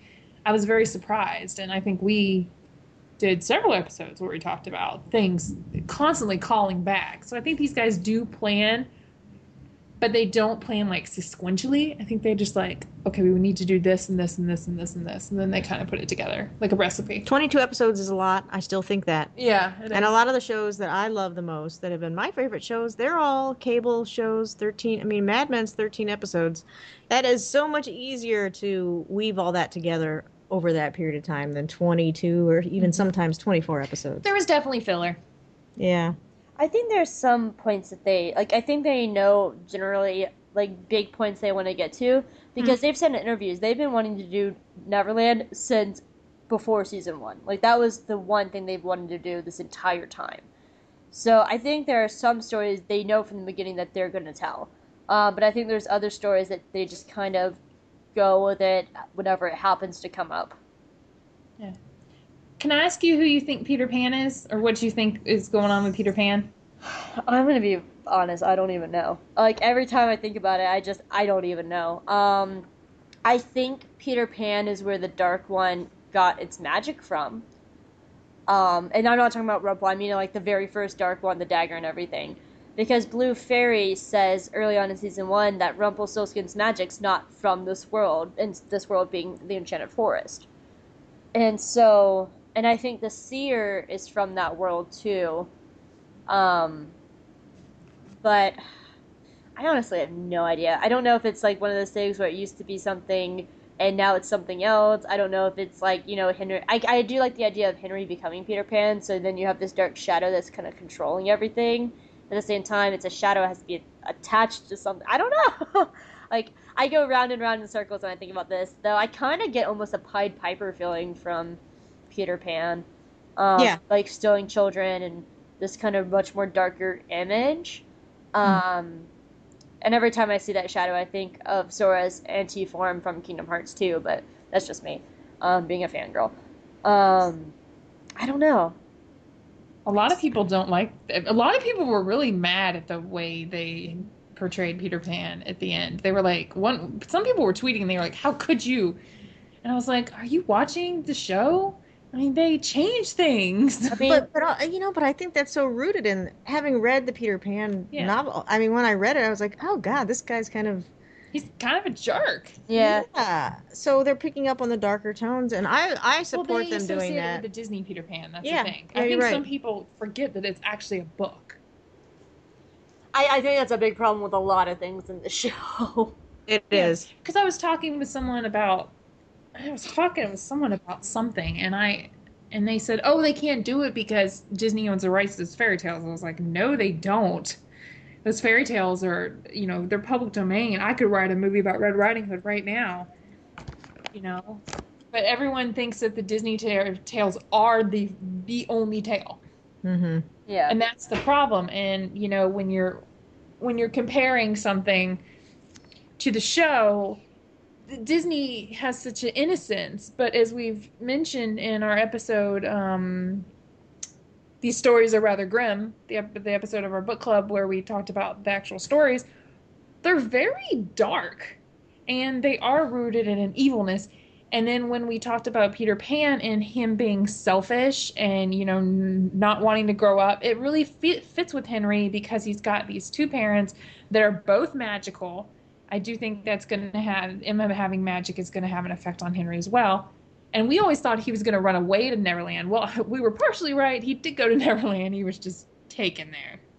But that you know, I thought that the shadow could attach to him. He would become Peter Pan, and it would fit the characteristics of the Peter Pan of the book so well. Because Peter Pan was always looking for that like perfect family, and P- and Henry is obsessed with like having you know he wants all his family to get along. He wants them to be perfect. And it would just be an interesting choice for the character because the kid has grown up a lot both the actor and the character. I think it's time to give him more. Yeah. and you know we're gonna have we're, if we're gonna be in wonderland for or neverland for a while it's got to be interesting. I want to see someone flying or something. Yeah. I think the reason why I have so much trouble like pinning down the whole Peter Pan theory like now because I was really strong in the boat that Killian was Peter. See, I never, I, I, I knew a lot of people who were into that, but I never, I never was with that because I was like, no, because they, you know, they tell this story of, um, you know, Rumple, Rumple's wife, and then Killian. But I thought it was interesting that both Killian and Rumple had been abandoned by their fathers. Yeah. an age. I thought that was interesting. And I always like wondered like if this is Captain Hook, why is his name not James? I know. And I just and yeah. he has uh, like a lot of the, and there's like a few stories of Peter Pan where Hook was turning Pe- like Captain James Hook was turning Peter Pan into the new Captain Hook, and brainwashing Peter until he was pretty much Captain Hook 2.0. and and so I was thinking they were going because they've already touched on a lot of like the sequels of different stories and stuff like that. And I thought they were going that route where Killian was actually trained by the original Hook to be the pirate and stuff like that, and and he was Peter Pan, but It would be interesting to see more of Killian's backstory. there's there's a lot of backstories for a lot of characters that have not been touched yet. Yeah. And And there's some characters, uh, cough, cough, wink, wink, nod, nod, Snow, and David that we've gotten a shit ton of that I'm so freaking tired of. I'm with you there. I think they I think they just got to figure out like can they how can can we tell a story about them a, as a couple? I don't know. Nobody your life doesn't end when you're a couple and I think they have a really hard time like do we introduce somebody to break them apart or do they just have a boring life as a couple? I mean, See, that's why I Oh. liked the first half, like everything before the winter hiatus. That was the first time we really saw David and Snow apart. Because, like, even like when they were apart in season one, they were always trying to get back to each other. And yeah, in the in the winter hiatus, they were trying to get back to each other again, but it was different because there were other factors, like happening. Like David couldn't always focus on Snow because he had to think of Henry, and Snow couldn't always focus on David because she had to think about Emma. So it was that's why it was different from season one because they were solely just focused on trying to get back to each other. But in, the, in this new season, they had other things to consider and to think about, and it was nice to watch them grow as actual characters away from each other. Yeah. And I thought it was interesting that they kind of introduced the idea that Snow didn't want to go back and Charming really did. And And she threw it away so freaking quickly. and then they dropped it and I was like, well, this is good. Like people can be together and disagree and have a comment about it and have a discussion or an argument or was realistic. Yes, that's what I thought too. I was like, this is realistic, and that doesn't mean they're gonna get a divorce. It just means there's a huge philosophical difference there in what they should do, and like they could explore that. I like the character moments so much better. I mean, they were even arguing about who- where they were going to live. And Snow was like, we cannot all live here. all seven of us cannot live here, however many there were. In my in my two bedroom loft, one bedroom loft, really. So you want to see more of a family drama, right? Yeah, it. Once Upon a Time is a family drama, a fantasy show, and a love story, all in one. Hmm. Hmm. Okay, I, I'll buy that. Fighting words. I'll buy that. Uh, I, I I never understood where this whole concept of it being a family show came from. I mean a family, and I don't. I, I mean a, fa- a drama in the sense, not in Oh. the sense that everything has to be pure as the driven snow, but in the sense of it's a it's a bunch of people in a family interacting and having Oh, the, that oh, I see that kind of family. yeah the complicated, messed up things that actually go on in real families. Gotcha, is gotcha. certainly they certainly have that in abundance. I, will I- fight anyone who Uh, says that this is a family show. No, and Yeah, that doesn't no. make sense. It doesn't No. make sense, and I mean they need to. I think the show could be a little edgier, actually, to be honest with you. I could too. I'm I'm totally waiting for Prince James to come back because oh my god, I love Prince James 12 million more times than I love David. Right? Me too. He was so cocky. And I, I really, for what on one side of it, I really like watching Josh Dallas playing these opposite characters. But the other reason why I really like James is, is if somehow, and I don't know why, like maybe like Jefferson will use his like TARDIS hat um, to go get him. Um, but if if James came to Storybrooke, I think the only people who'd recognize that that's not David would be Snow and um, Ruby. He could cause a lot of havoc pretending to be David. Yeah, he could. Unfortunately, Ruby's not on the show anymore. Yeah. I'm sad this. No, she okay. She's not off the show. She's not. It's just She like- is gonna be. I think she'll be off the show. I will bet you. Let's have a wager. No, no, because they've actually said like if she has free time and stuff, that she'll make cameos. Oh, really? Okay, 'cause Yeah, that's- like like Adam and Eddy cleared that up. They're like, you know, if if we get an opportunity to bring her back on, like we're not recasting her and writing it out. It's just that at this moment for the main story, we don't have a place for Ruby. But if there's an opportunity for them to bring her on as a cameo, they're gonna do it because she's filming in Vancouver with her intelligence show. Like no, so- act- oops, actually, just got moved to L.A. oh really? Yeah, they just moved the whole the whole production to L.A. That's why oh. I was thinking that she was going to be on, and once I heard that, I was like, that's going to be really difficult for her. I, I think they did excellent damage control there, Yeah, and. I spe- I I just I think it's all total bullshit. And I, I don't really, and at this The point, uncensored Alex. uncensored. I don't really care one way or the other that she's not there right now, really. But uh, but but I think that yeah, I don't think that she'll be on the show. I, I just I miss the character. It's one of those things that, like, you know, she might not be in season three, but if if something happens, she could potentially come back and be in the show more later. It depends on how good that sh- how well that show does too. But I, I think it was a really, I mean, I mean, granted, and I think a lot of this goes for like the whole going to suddenly Neverland and like charging forward because they made her a regular, and like then she dropped off the face of the earth. That's hmm kind of not cool. No, it's not. Yeah, and they laid some real groundwork with her and Belle and with her and Whale, Uh, which were really par- some of my favorite parts of this season. And then I- it was I'm uh, not a Frankenwolf shipper. oh good because I'm not either. Yeah, we just like a friendship. They were yeah. Yeah, friendship's totally cool. I actually ship Ru- Ruby with Gerhard more. You can ship whoever you want. Yeah. Yeah, we don't Ship and judge. Ship but um, But you know, I mean, she's one of the most shipped characters, which is always fun and interesting. Everyone puts her with everyone, which is probably says a lot for what people like about that actress and the character.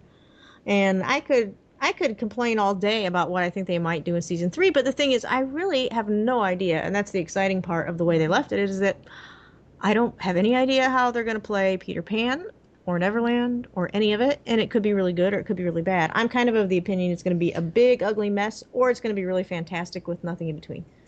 I, I think So- it's one of those things that like the first few episodes will probably get rough, but like once they lay down the groundwork of this, it's gonna work well. Because season threes are usually really strong when it comes to shows. That's true. You usually do have the sophomore slump, and then you have Season the three really good Mad Men. season. I, you know what's, and you know what? I think, I personally like the idea that they're going to focus so heavily, I think, on the main cast and putting them all together and having them interact. So I think that'll help make that a better and easier transition See, when they're going to be talking about people in Neverland that we may not care at all about. So it's good to have the the main cast. I I have to disagree. Like I am I'm so sick of the main cast. Like I now granted all my favorite characters but Killian are minor characters. Like I I would die to have more Whale and Jefferson and Archie and Leroy in the show. And like the main cast has what I kind of call like the candy effect on me. It's like because I love them, I would miss them if they weren't on the show. It's just when I get so much of them, I get really sick of them. Like to the point where I'm just like, oh my god, I really don't care. I want to know what's happening over here with these guys. I know, and I really like that about you that you like those minor characters because I think they've done a good job of, of Mhm. especially in season one. It's like, oh, all these people have a story, and you wind up caring about them. And but you know, like with me with the main cast, I feel like they have a lot of stuff to talk about. They, they don't ever even talk about because they're always chasing some wraith or John. I don't know. Let's let them talk to each other about Yeah. all their issues, and that might be. I think should be, there should be some fascinating psychological things there if they choose to explore it. I'm not gonna Yeah. talk. I'm just gonna punch. I You know, um, talking. And I wouldn't mind some of the main cast stuff as long as they balanced it with the minor cast stuff. Because like I was really excited to finally have the Dr. Whale episode, but it was it wasn't a Victor centric episode. It was a Regina centric episode. It was all about Regina, not Dr. Whale. Mm-hmm. And that really made me upset because they did such a great job in season one making sure that every single character got their spotlight except felt- for Dr. Whale. I felt like Dr. Whale got to tell a story, and it was kind of a cliched story, but there it was. It was the the the bad father story, and he had a brother, and that was interesting. I like the way they. Well, they I, I'm talking that. specifically about the doctor, like that episode. Yeah, the doctor. To me, the doctor was a kind of a problematic episode because I, even though I thought it was well acted, I didn't see a need. I didn't see a need for Dan- zombie Daniel. I didn't. Did you? I did just. It I just didn't. made me mad. That I just didn't think it was- Rumple once again interfered in Regina's life. But it was like, what is the point of this? The zombie Daniel was, uh, and then Charming didn't even tell anybody until like... I don't know what the point of that episode was. I, I just. uh, I don't know. See, that that's my favorite episode of season two. I, I think if we didn't have that episode and Hat Trick, we wouldn't have Neverland. I, I don't know. I don't Jefferson know. and Whale are the two biggest game changers in the show that are never used, and we would not have world hopping if not for them. Because in Hat Trick, it lays down uh, the brickwork of saying, hey, we don't have to stay in the Enchanted Forest anymore. We can literally go to other worlds. Look at all these other worlds that we haven't even touched yet. And then when we get to the Doctor, it's the first time we see a character from another world and see these other worlds.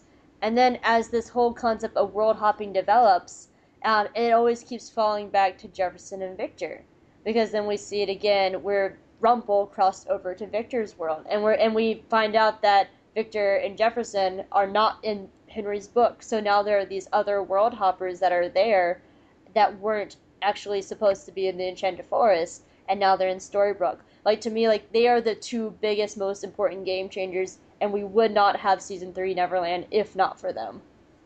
And I, I just see. I mean, I, it would be an interesting show to have the adventures of Jefferson and, and Frankenstein. I Would be a the show. out of that show. I know you would. I and I hate all the theory crap on once and on shows like once. So I always get bored of all that stuff. I'm like, eh, and then and because they never can keep track of their own mythology, their own theories, and their own stories, and they add mm-hmm. on crap at the end. And I like the psychological things. That's why only once in a blue moon do I get addicted to a show like this because I just I you know it's a, just a it's a different taste I, I guess that I have. So I'm like, well, these characters have some conversations. Who cares about the failsafe switch and the crap and the you know, I, I so don't give a crap about that diamond. diamond, Diamond. the hope diamond, whatever it was, The the the fail safe black diamond. switch of doom, yeah. Yeah, yeah, fail safe switch of doom. I think is what we. I call have to agree. I want to know about all the because see that they're starting to fall into a trope of why I stopped watching Lost, which is Yep, very dangerous for me because I stopped watching Lost about season three, season four, and we're starting to get there with Lost, uh, with once. Um, the difference is though, with with Lost, I from episode one, season one, hated Jack and Kate, which was like the guy. I've I always hated them. I never Yeah. liked them, ever. And so at least with this main cast, I actually like this main cast. Mm-hmm. And so I, I would still keep watching because I, I don't loathe them like I loathe Jack and Kate. And so, um, and they did like this one entire season of Lost where it was like solely Jack and Kate focused. And it's it's when I was just like, man, I'm done. I'm so done with this show. Uh, What? Oops, sorry. Because I don't want to watch characters I hate every single week. Yeah, it's it's interesting too because I think they're really defensive about we're not going to make the same mistakes as Lost, but I mm-hmm. do think they They're fell making into the that. same mistakes as Lost. I do think they fell into that big time in season two. It's like, wait a minute, let the characters drive your train here. Don't don't Yeah. keep coming up with new new ways to maneuver the characters. I, I don't know, and they may fix that. Yeah, when I when I reviewed books, I once reviewed this book and I said it actually suffered from what I termed the lost effect. And that is when you become so wrapped in up in your own mythology that you forget to tell a story. Mm-hmm. And I think I've seen moments of that where once it's been like, "Ooh, we can add this and this and this and this and this," and it's like, "No, tell me a story." Mm. You know, tell me. It doesn't have to be linear, but tell me something I need to know. And don't add black diamonds of doom, and don't add little this and that, and don't add a bean field which is now gone, and then a and then a giant, and then you know. But with and then don't take Pinocchio and make him into a boy and have everyone be totally okay with this. You know, don't do that. And and I see once upon I saw once upon a time going down that road in season two, and I'm hopeful that it won't in season three because I think it's very easy to be so wrapped up in your own mythology and how you're going to tell the story that you don't actually tell the story. See, and what they need to do is answer questions because that's one thing they did not do in Lost. Yeah. is they they didn't answer questions. I think if they start answering some of these questions and tying these strings together, that's when you're actually going to build a narrative. Good point. Mm-hmm. You can't just leave them open forever because then it's just frustrating and it's like what it's like come on give us a little more tell us who, who wrote the book make the make some of these things obvious tell us how Henry got where he is how people jump between worlds all that stuff if you answer that and clear that up How they know about the beans, All of stuff it. like that. yeah, Yeah. Answer my questions, Adam. I mean, I, I that that really is the biggest thing is I want them to answer questions because like, and they're, and I, I want to see. Okay, so I always think about Lost, um, not Lost, but Once Upon a Time, and actually both shows as kind of this book I once read, and um, they do it kind of in Once Upon a Time, or no, they did it more in Lost than they did in Once Upon a Time. And it was this book where each chapter was a, from a different character's point of view, but at some point one of the other characters would cross over into someone else's chapter. And I see it a lot in shows. Like there's this like uh, yaoi show I watch called Sekaiichi Hatsukoi, and uh, the plot doesn't matter, but the fact is, is it's in the same world as the writer's other manga eh, slash anime called Junjo Romantica. So you could be watching Sekaiichi Hatsukoi, and you'll see one of the Junjo Romantica characters walk through the background. And I think that'd be so cool if they started doing that on Once Upon a Time, where like you might be watching a snow story, but you might see like Archie hanging out with like Kid Geppetto in the background. And just having these like little Easter eggs where you like, you know, catch glimpses of these other characters. So while you're watching like snow and stuff in background, something else is happening over there, and then later on in another episode, we'll get that like Archie story with Snow and Charming in the background then. and that would be a neat way to play with the narrative too that they haven't done it's a different way of doing a flashback or a fo- episode focusing on one guy I like that Yeah, and because like I, I just always get stuck on the fact that, that Archie was working for Rumpelstiltskin. There has to be a reason why where Archie, where Rumpelstiltskin was like, "Hey, you'd make a great pawn. Come work with me." Yeah, I could see it. They certainly love chess metaphors on that show. Hmm. Like what metaphors? Pawns. Chess metaphors. Yeah. Um, did you have a game for us? Not to not to rush it, but um, I've got some work due tonight. Oh yeah, and I, I just realized what time it is. I do have a game for you. So remember a long time when I was uh wanting to play. gonna play a game But yeah, okay. I show I should Oh, get good. the little thing, even though that we've already you know been swearing and stuff like that. So this is when we go into the not safe for work portion of this. If you have the, the swearing already as the not oh safe. great Sixty minutes later. Yeah. um. So we're about to play a game. So this is your last chance to turn off the already swearing podcast away from the children, or away because now we're going to be talking about sexy time. Um. yes So we're gonna play a game, and the reason I came up with this game, and I had to change some of the characters because originally I wrote this game when we were going to report a, record a podcast like three months ago, but um, things didn't work out. So I have picked three men characters and three girl characters for both Alex and Bri, and the game's called Cuddle Fuck Mary because I know I don't actually want to kill any of the characters. Um, Ah. And so I'm going to give you each three characters, and you have to choose which ones you would cuddle, which one you would fuck, and which one you would marry, and then you have to explain your reasons why. and I enjoyed making Alex's because I know exactly who. Oh she god, is. it's gonna be horrible. Um, Bri's was really hard because she has that thing of like, I don't like this person, but I will eventually love them anyway. Um, so, That's true. so Bri's was really hard to make, but I enjoyed making Alex's list. I'll let her go first then. Okay. Um, so Beautiful. Alex, I'm gonna give you your three guys first, okay? All right, lay it on me. Out of these three, who would you cuddle, fuck, and marry? David, Hook, and Greg Mendel. Oh, David Hook and Greg Mendel. It's this is where you, you're taking the kill off the table. Really, really is is wrong. Damn you. But I, I Originally, mean, when I wrote this list, it's when you were like each week you were on Ugh. your David trip, and each week you were on your Hook trip because the other character was originally Rumpel, and now you have Greg Mendel to hate, so I threw in that one instead. I think we hate Greg the most of all three of those characters, but I'll let you take this one. yeah, I know. I guess you have an opinion. You know what? I think in terms of marry, you marry someone, you can fuck that person as well. We all know that. That's always the loophole. That's the loophole. and that's why I'm going to pick Hook because I would not. You know what? You could have fun with Hook. and You could obviously he could take a punch, so that's a good thing. And of the three of them, the one I would be the least bored with would be Hook. So you want to mm. marry the person you're least bored with, among other things and other traits, Bri. but So then, so who would you cuddle? Mary fuck? I guess, I guess, I guess, I guess. God, this is hard. I guess I have to fuck David because there is no way I want to lay too many hands on Greg. I'm sorry. I'm sorry, Ethan Embry, but I'll cuddle, cuddle you for like a minute. But I can. I mean, I just that character is the worst of the three. So there you go. And you know what? You can make you can have David pretend to be James. It's okay. Oh, that's true. Mm. Aw. James. Yeah. yeah, that would be the game we would have to play. I think. Actually, I'm gonna ask you the same ones for those three, Alex. I'll just uh, give you each uh, a round, so you'll each get a two round and a two girls, two guys. So what about you, Bri? Oh, of, th- of those? Yeah.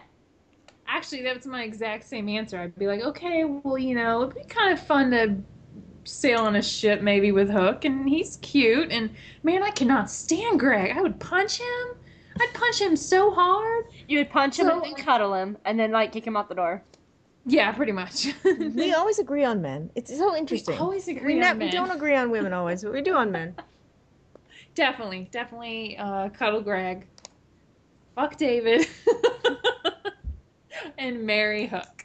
Oh God, He I would- loved. He loved. Um. Uh. What's her name? Uh. Milah. Milah passionately too, mind you. So he was a good lover. Well, yeah. See, I I would cuddle Greg, marry David because he's a good man, and oh my God, Josh Dallas's arms. Huh. Ah, So, yeah, I want to see those every day. And then, okay, can I just say there needs to be more shirtless men scenes in this show? That's all I'm saying. I. If it's Killian, yeah, okay. Not Greg. I don't want to see those spindles. I, I definitely want to see. Uh, well, I actually have seen um, Josh Dallas shirtless because he doesn't wear a shirt in Thor, and you, you get a nice chest shot. But um, God, those arms! Oh, oh. I, I was just seeing Emma walking around in her Oh, underwear yeah. with a tank top. So Who answers the door in underwear, mind you? Still, I'm I do. you know that. It's true. It's, never mind. And Moving on. definitely And fucked what- because God, oh my God, Colin O'Donoghue is a very sexy man. he is. He is. I yes. I am so envious of his wife. You don't even know. I know. Who I are want to touch his beard. I want to touch his beard. I just want to stroke his beard. Ugh. Is that weird? I just want to touch Ugh. his beard and play with his like quirky eyebrows. Okay, so out of the girls, this is your first girl round. Who would you cuddle, fuck, marry? Out of Emma, Cora, and Tamara. Oh. Gross. Ah. Who's going first here? You or me? I'll go. Oh man. Um You know what? I'm going to I'm going to marry I'm going to marry Emma. Cuz that girl's probably good times. And then I'm going to fuck Cora. And she would kill the bugs for you. That's true. I Yeah. don't do bugs, so I'd be like, Emma, kill the spider. Emma, it's a spider. And she would like step on it and then shoot it. And then Cora Cora's probably uh Cora's a Cora's a wild woman. And then Tamara, a cuddle. I mean, I want to kill, but I'll cuddle. Hmm. Okay. Okay. You know. You know. I think I'd. I think I would fuck Tamara. I mean, she's hot and she's evil. It's a one-time deal. And she's pretty. I mean, because you know she's Yeah, a very pretty yeah. actress. I think she's hot. yeah. She's she's flexible. We've seen that. Yeah. It's it's. And, and you know what? It's really it's really tempting because I have to say, you know what? I would fuck Barbara Hershey. I don't care. I don't discriminate on age. I thought she was slamming hot several points during the season. And That's the moment we didn't have podcasts anymore. And it, it could be Barbara Hershey. It could be, it could be Rose McGowan. I could do either one. But also, I'm afraid they might kill me. Therefore, I think the cuddle would be safest with Cora. I don't really have a death wish, so I and then that of course leaves us to marry Emma, which is always an interesting choice. But you know, you can get. You know what? I like Emma. I defend Emma. Emma's a princess. I defend Emma. You be royalty. I live with a princess. I already know what it's like. All right. Oh. So your second round of guys. Who would you cuddle, fuck, marry out of Graham, Jefferson, and Neal? oh, I'd cuddle Neal. I would fuck Graham, and I'd marry Jefferson. That's Jefferson exactly my answer too. because he would take me to New World, and Graham's I just I just heard Aladdin. in my that was good. Yeah, a whole new world, Bri. it's a it's a new euphemism. Magic carpet and all. And like even for me, like that's my exact answer as well. But even though like with Jefferson, you see that he's a good father and that he's very caring, no matter how cray cray and dark he is. Yeah, and he can take you to other lands. And It's Graham Sebastian. Stan is really hot. Have you seen him in the in like the Broadway play Picnic? And those pictures, like you can literally wash clothes on his abs. Hope, I hate to tell you this, but we saw him live in Picnic. I fucking hate you. Get off my podcast. I, I I have to say that like He took off his shirt like two minutes into the show, and we were like, "Oh, okay." and we were and I wouldn't say that we were like fangirls of his and then he took off his sh- and he was in these jeans and he was in these boots and then both of us were like it's just- really warm in And here. he was just carrying around wood, and then they were. Oh. It was the previews of the place. So they were like, Wait, "Move what down was he closer," carrying and around? we're like, "Okay." What was he oh my carrying around? goodness. Huh? What was he carrying around? Wood? Was it hard? It was hardwood. He was I was like, okay. We're gonna have good times in Orlando. We are. oh my god, I just imagine us drinking together because also like I know your mom is coming and my mom is coming and mom my mom's a hell of a drinker and a partier. I don't know about you guys' mom, but we're just gonna have a fun all the time. oh, it's gonna be great. I mean, and I'll tell you what, he was he was. I mean oh, he was a pretty specimen. oh See, I'm I'm a big Sebastian Stan fan anyway. So like any God, he's so beautiful. Like J Mo is like so lucky.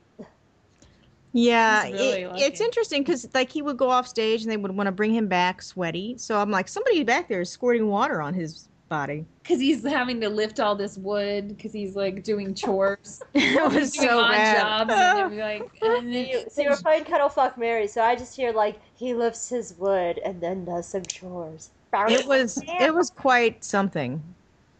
It was quite something. We actually liked it. I mean, yeah. okay, what's So, yours? But okay, all that said, I think that he was a great specimen in that in that movie. Movie? What movie? What No. play? Play. about. Eh, but the thing is, I would have to just cuddle Jefferson because I, all I enjoy him as a character, but like I wouldn't want to have to spend too much time with him really, and, and I don't think he's hot He in probably the show. leave, he probably leave a lot. I, I think Jefferson's hot. I- on. I like long Yeah. hair Jefferson opposed to short hair Jefferson, but short hair Jefferson is just so cute. He's a little cutie patootie, but like I said, I'm also a dead like dead crazy Sebastian fan stan. Sebastian fan stan fan. Ugh. We got you all hot and bothered now. Oh my god. No, I I go on Tumblr and I do that myself. Thanks. We do we do that to everybody. And it doesn't help that I've been writing for over a year now this ginormous story arc with him and Rapunzel, and it's just ridiculous and it consumes my life. I and I know I like your Rapunzel thing. I love it. Oh, you read Uh, it? I did. I love it. Yeah, because we See, love. I, I left things out too, like about how like it took them at least a good nine months to get together because she was living as a hermit in the woods, and she would just sneak down at night, and like he would leave her little baskets on the porch to make sure she didn't die in the woods. And so, and then one night he invited her in, and so she would never stay past morning because she was scared about meeting Grace. But so every few days she would come down and they would stay the night together. And so, and they have a very, very slow relationship. That is a slow build. Yeah, I think that's so much better when any when when when those stories can build like that. It's more fun. Who are my men choices now for the Mary fuck part? Oh, I'm sorry, Neal? uh, Graham and Neal. You know you want to get rid of Neal as soon as possible. I mean, I guess I I guess I could fuck Neal. I don't know if Neil can get any. You cu- I have- you should cuddle Neal because you cuddle once and He's he's gone. he- he's kind of cute in his own way, but I don't think he could. I think he'd fall asleep anyway. So he's that interesting and exciting. the cat is over here like covering her eyes Our- and her ears. They're cringing. Cover your ears, cats. And that leaves me to, I guess, I mean, I can see why Regina had to have, had, you know, many years of quasi married fuck sex with Graham because Graham was hot. And Graham was hot, and I was sad when he died. okay, all right, we agree on that. Give us the women. Uh, okay, so this is your last uh, round of women. So, who would you cuddle fuck Mary out of? I gave you good ones this time, I promise. Um, Ruby, Regina, and Snow. Oh, let's hear that, Bri. Cuddle Snow, fuck Ruby, and marry Regina.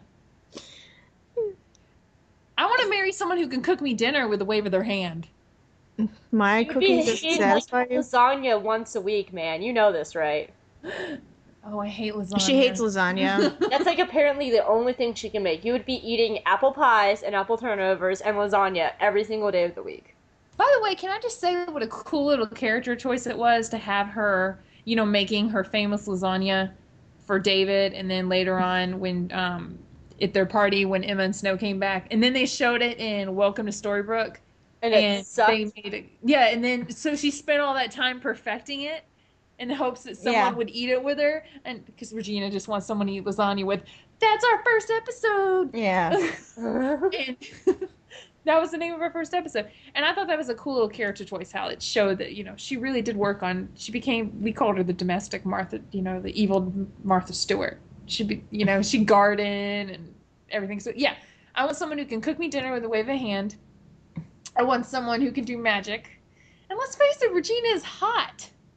Mayor mills is whoa. Wait are we doing are we talking about enchanted forest regina or Storybrooke regina? Oh, that's hard. Um.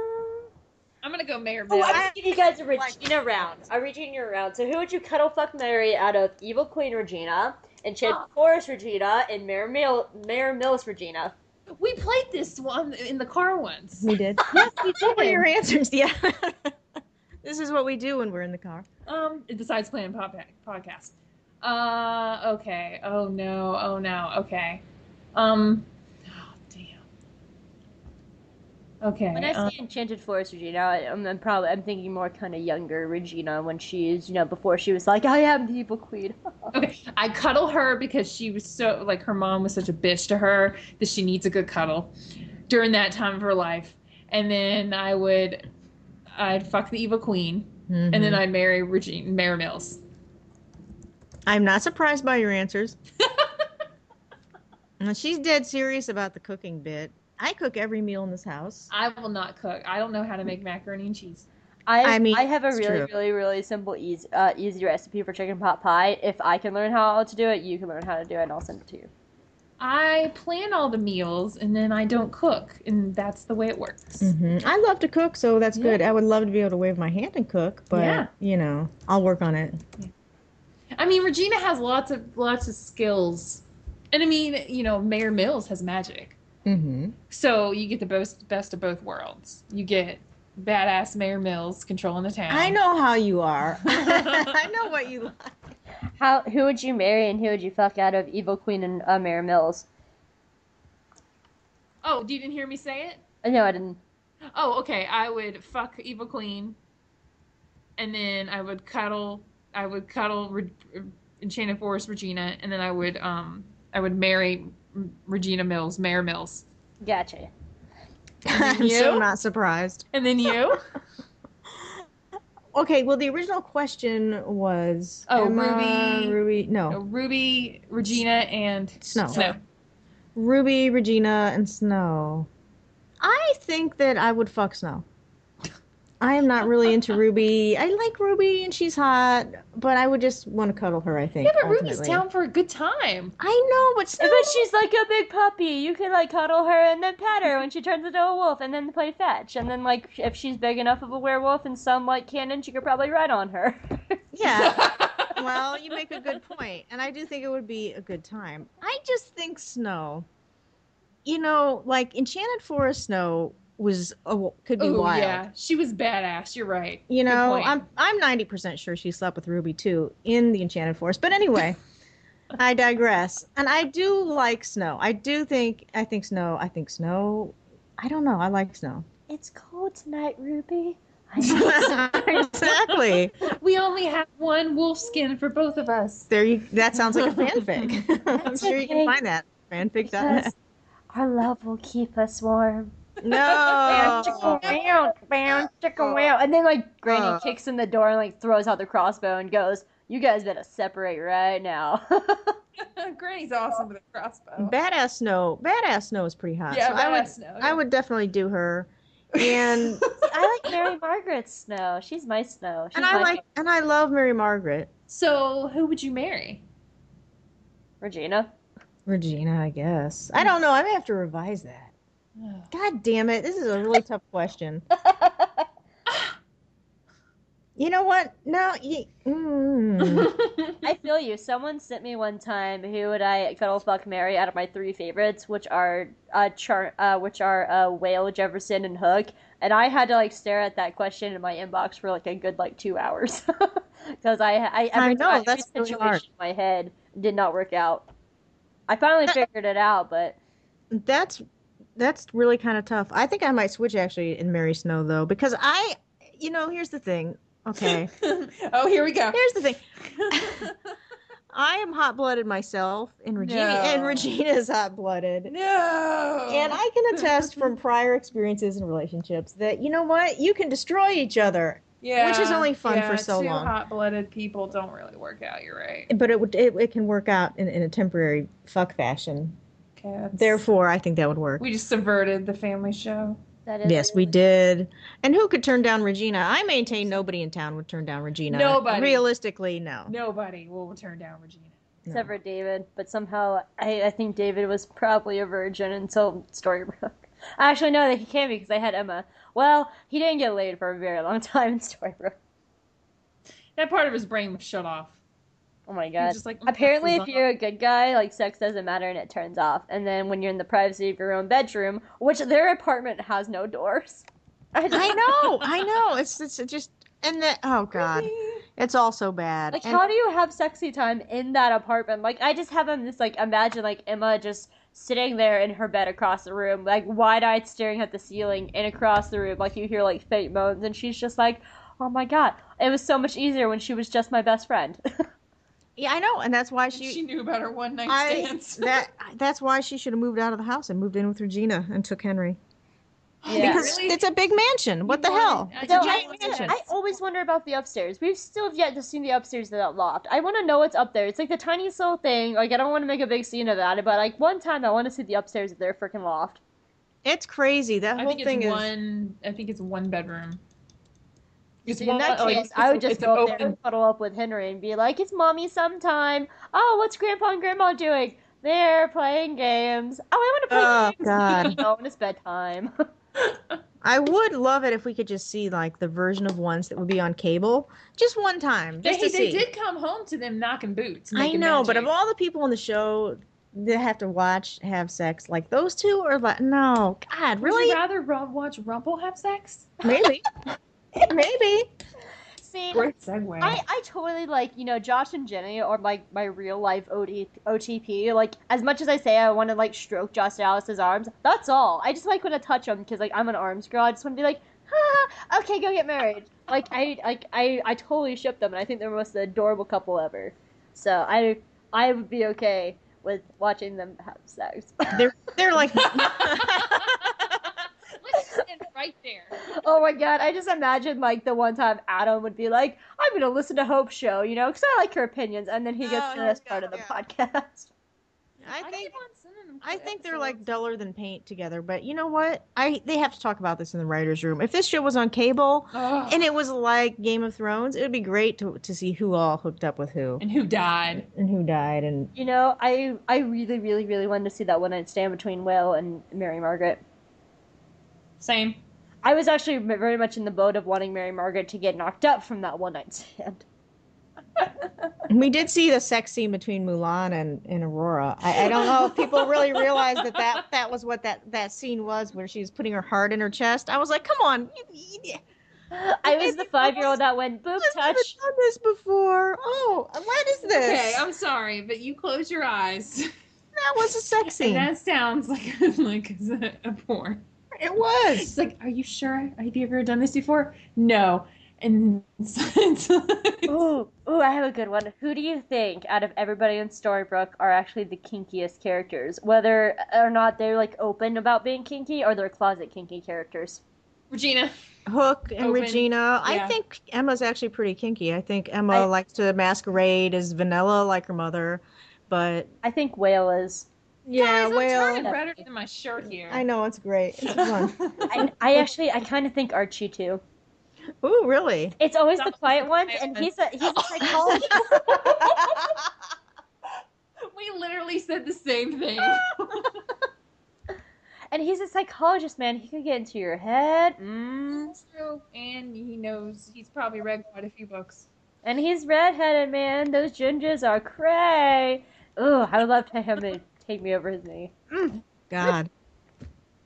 Oh my god, I'm gonna. Oh god, I'm th- th- thinking of Emma. Oh,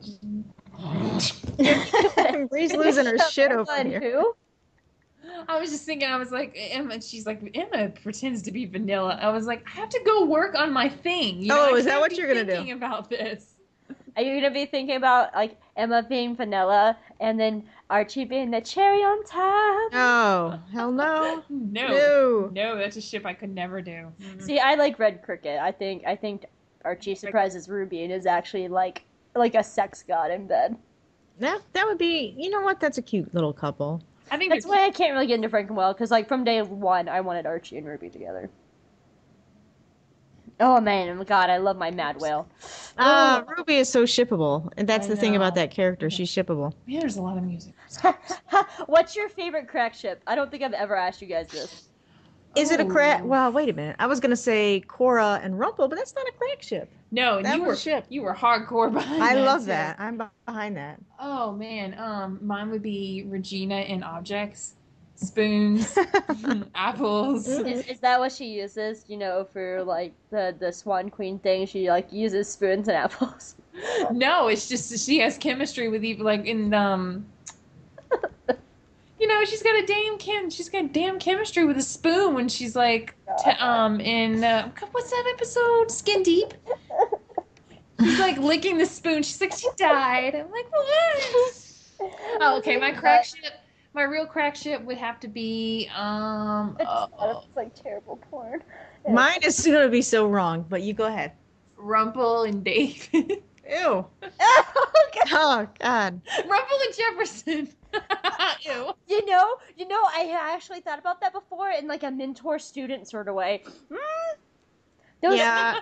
those are some of my actually. This might sound terrible, but like student teacher relationships, like mentors to students, are some of my like most. Those fascinate me. Like not like like You well, should this ask me is- about that. Yeah, like not like in a this is a hot sort of way, as in like it's a very interesting dynamic, and like what happens like when the student starts getting up to the master level. Oh, mm. That sounds like season three, Emma and Regina. There, I think uh, you know I there's going to be some student. I think some student teacher Emma's interact- going to be a student of magic in more ways than one. Okay, what's your crack ship? Okay, my crack ship, and you know what? I don't care, people. I don't care. This exists outside of any morals that you may all have. oh God. oh my God. And it is it is Snow and Regina. Okay, that is my crack ship. That was your crack ship before you knew they were related. I don't care. It's a crack ship. That's It is. They- would be hot together. I had. I occasionally get the Snow Regina feels there. I told you it was wrong, but the internet doesn't doesn't disagree with me. I'm just gonna so therefore it's right. the best that, crack that ship. should be the last line of, the, of her show. No, it's wrong, but the internet doesn't necessarily disagree. End. I um so my OTP is Mad Whale. I wanted to be canon, but my crack ship and I've only like talked to like five other people online who love this ship with me and they're actually my second OTP is Charming Whale. okay, I can, I can, I can see it. I, in fact, it was a little.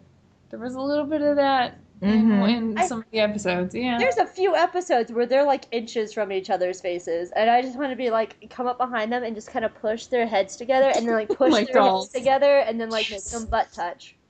Oh my, my my runner up would actually be David and Hook. Oh, I- I, I love the felt Davy that. Jones ship. The Davy Yeah. Jones ships are so good.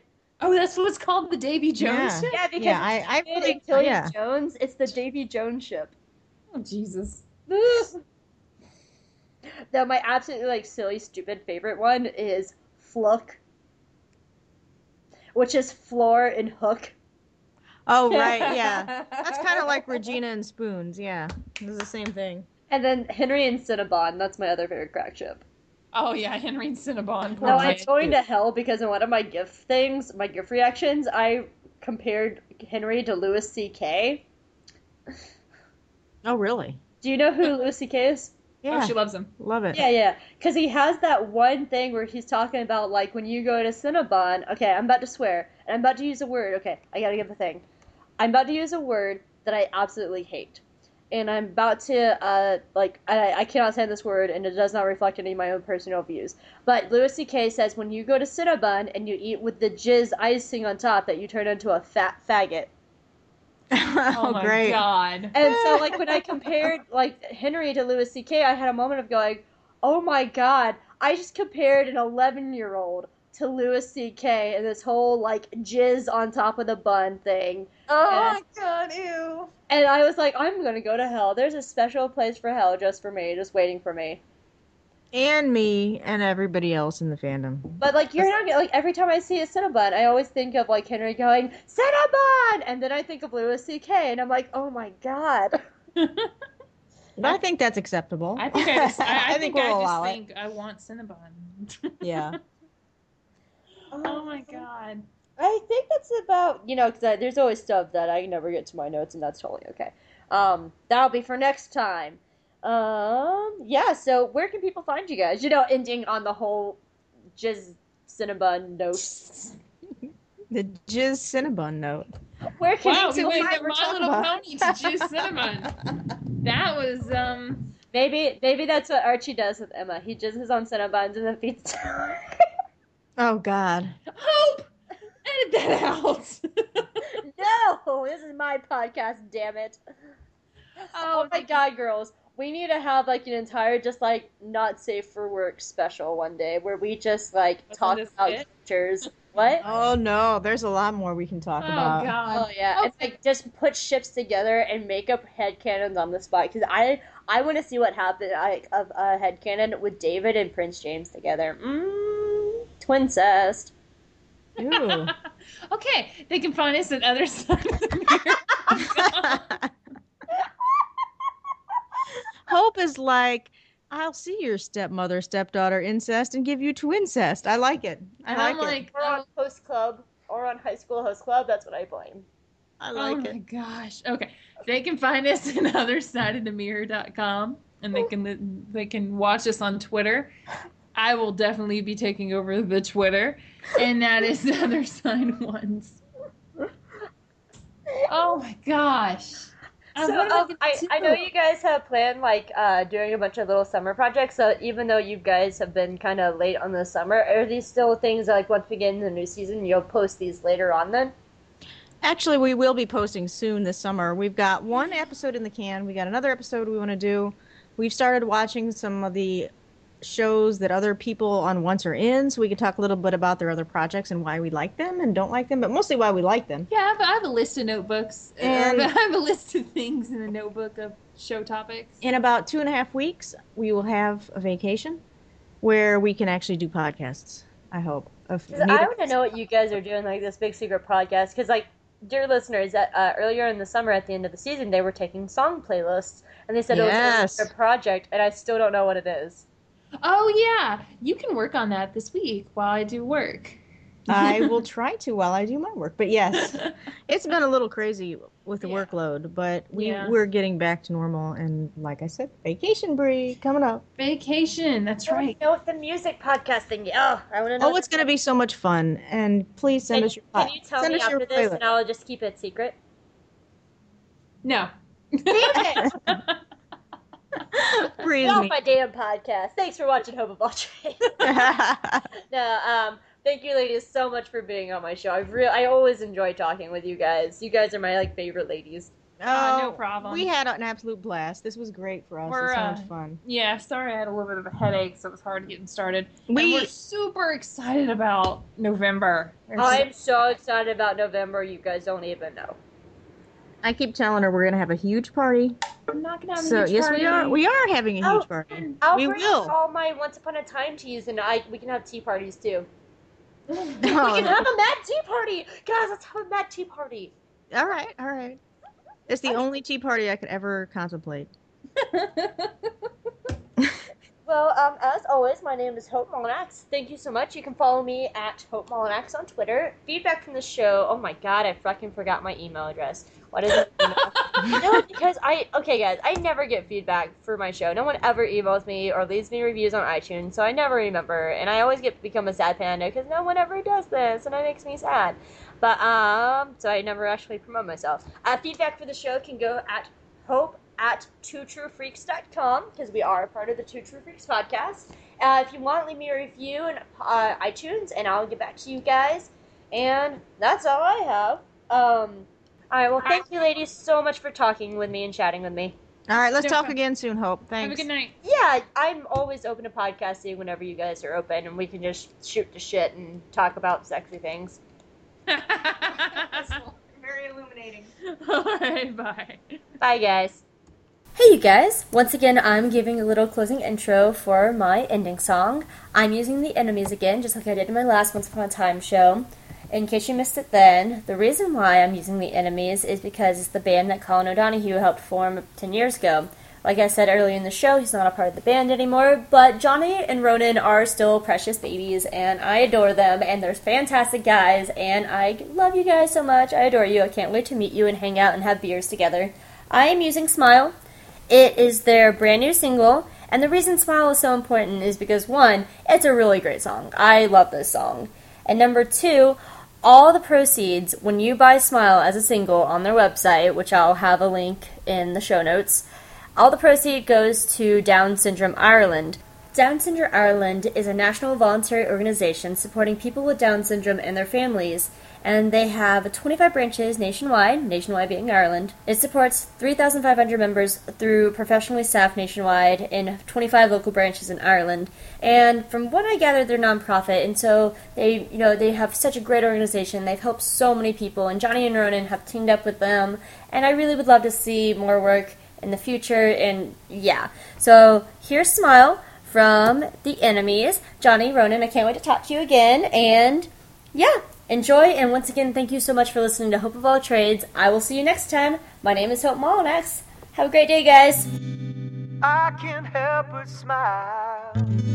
I'm smiling now. Smiling when you're near. Smile from ear to ear. You make me happy. You make life fun. You make a great day a better one. You outshine the stars that shone and turn.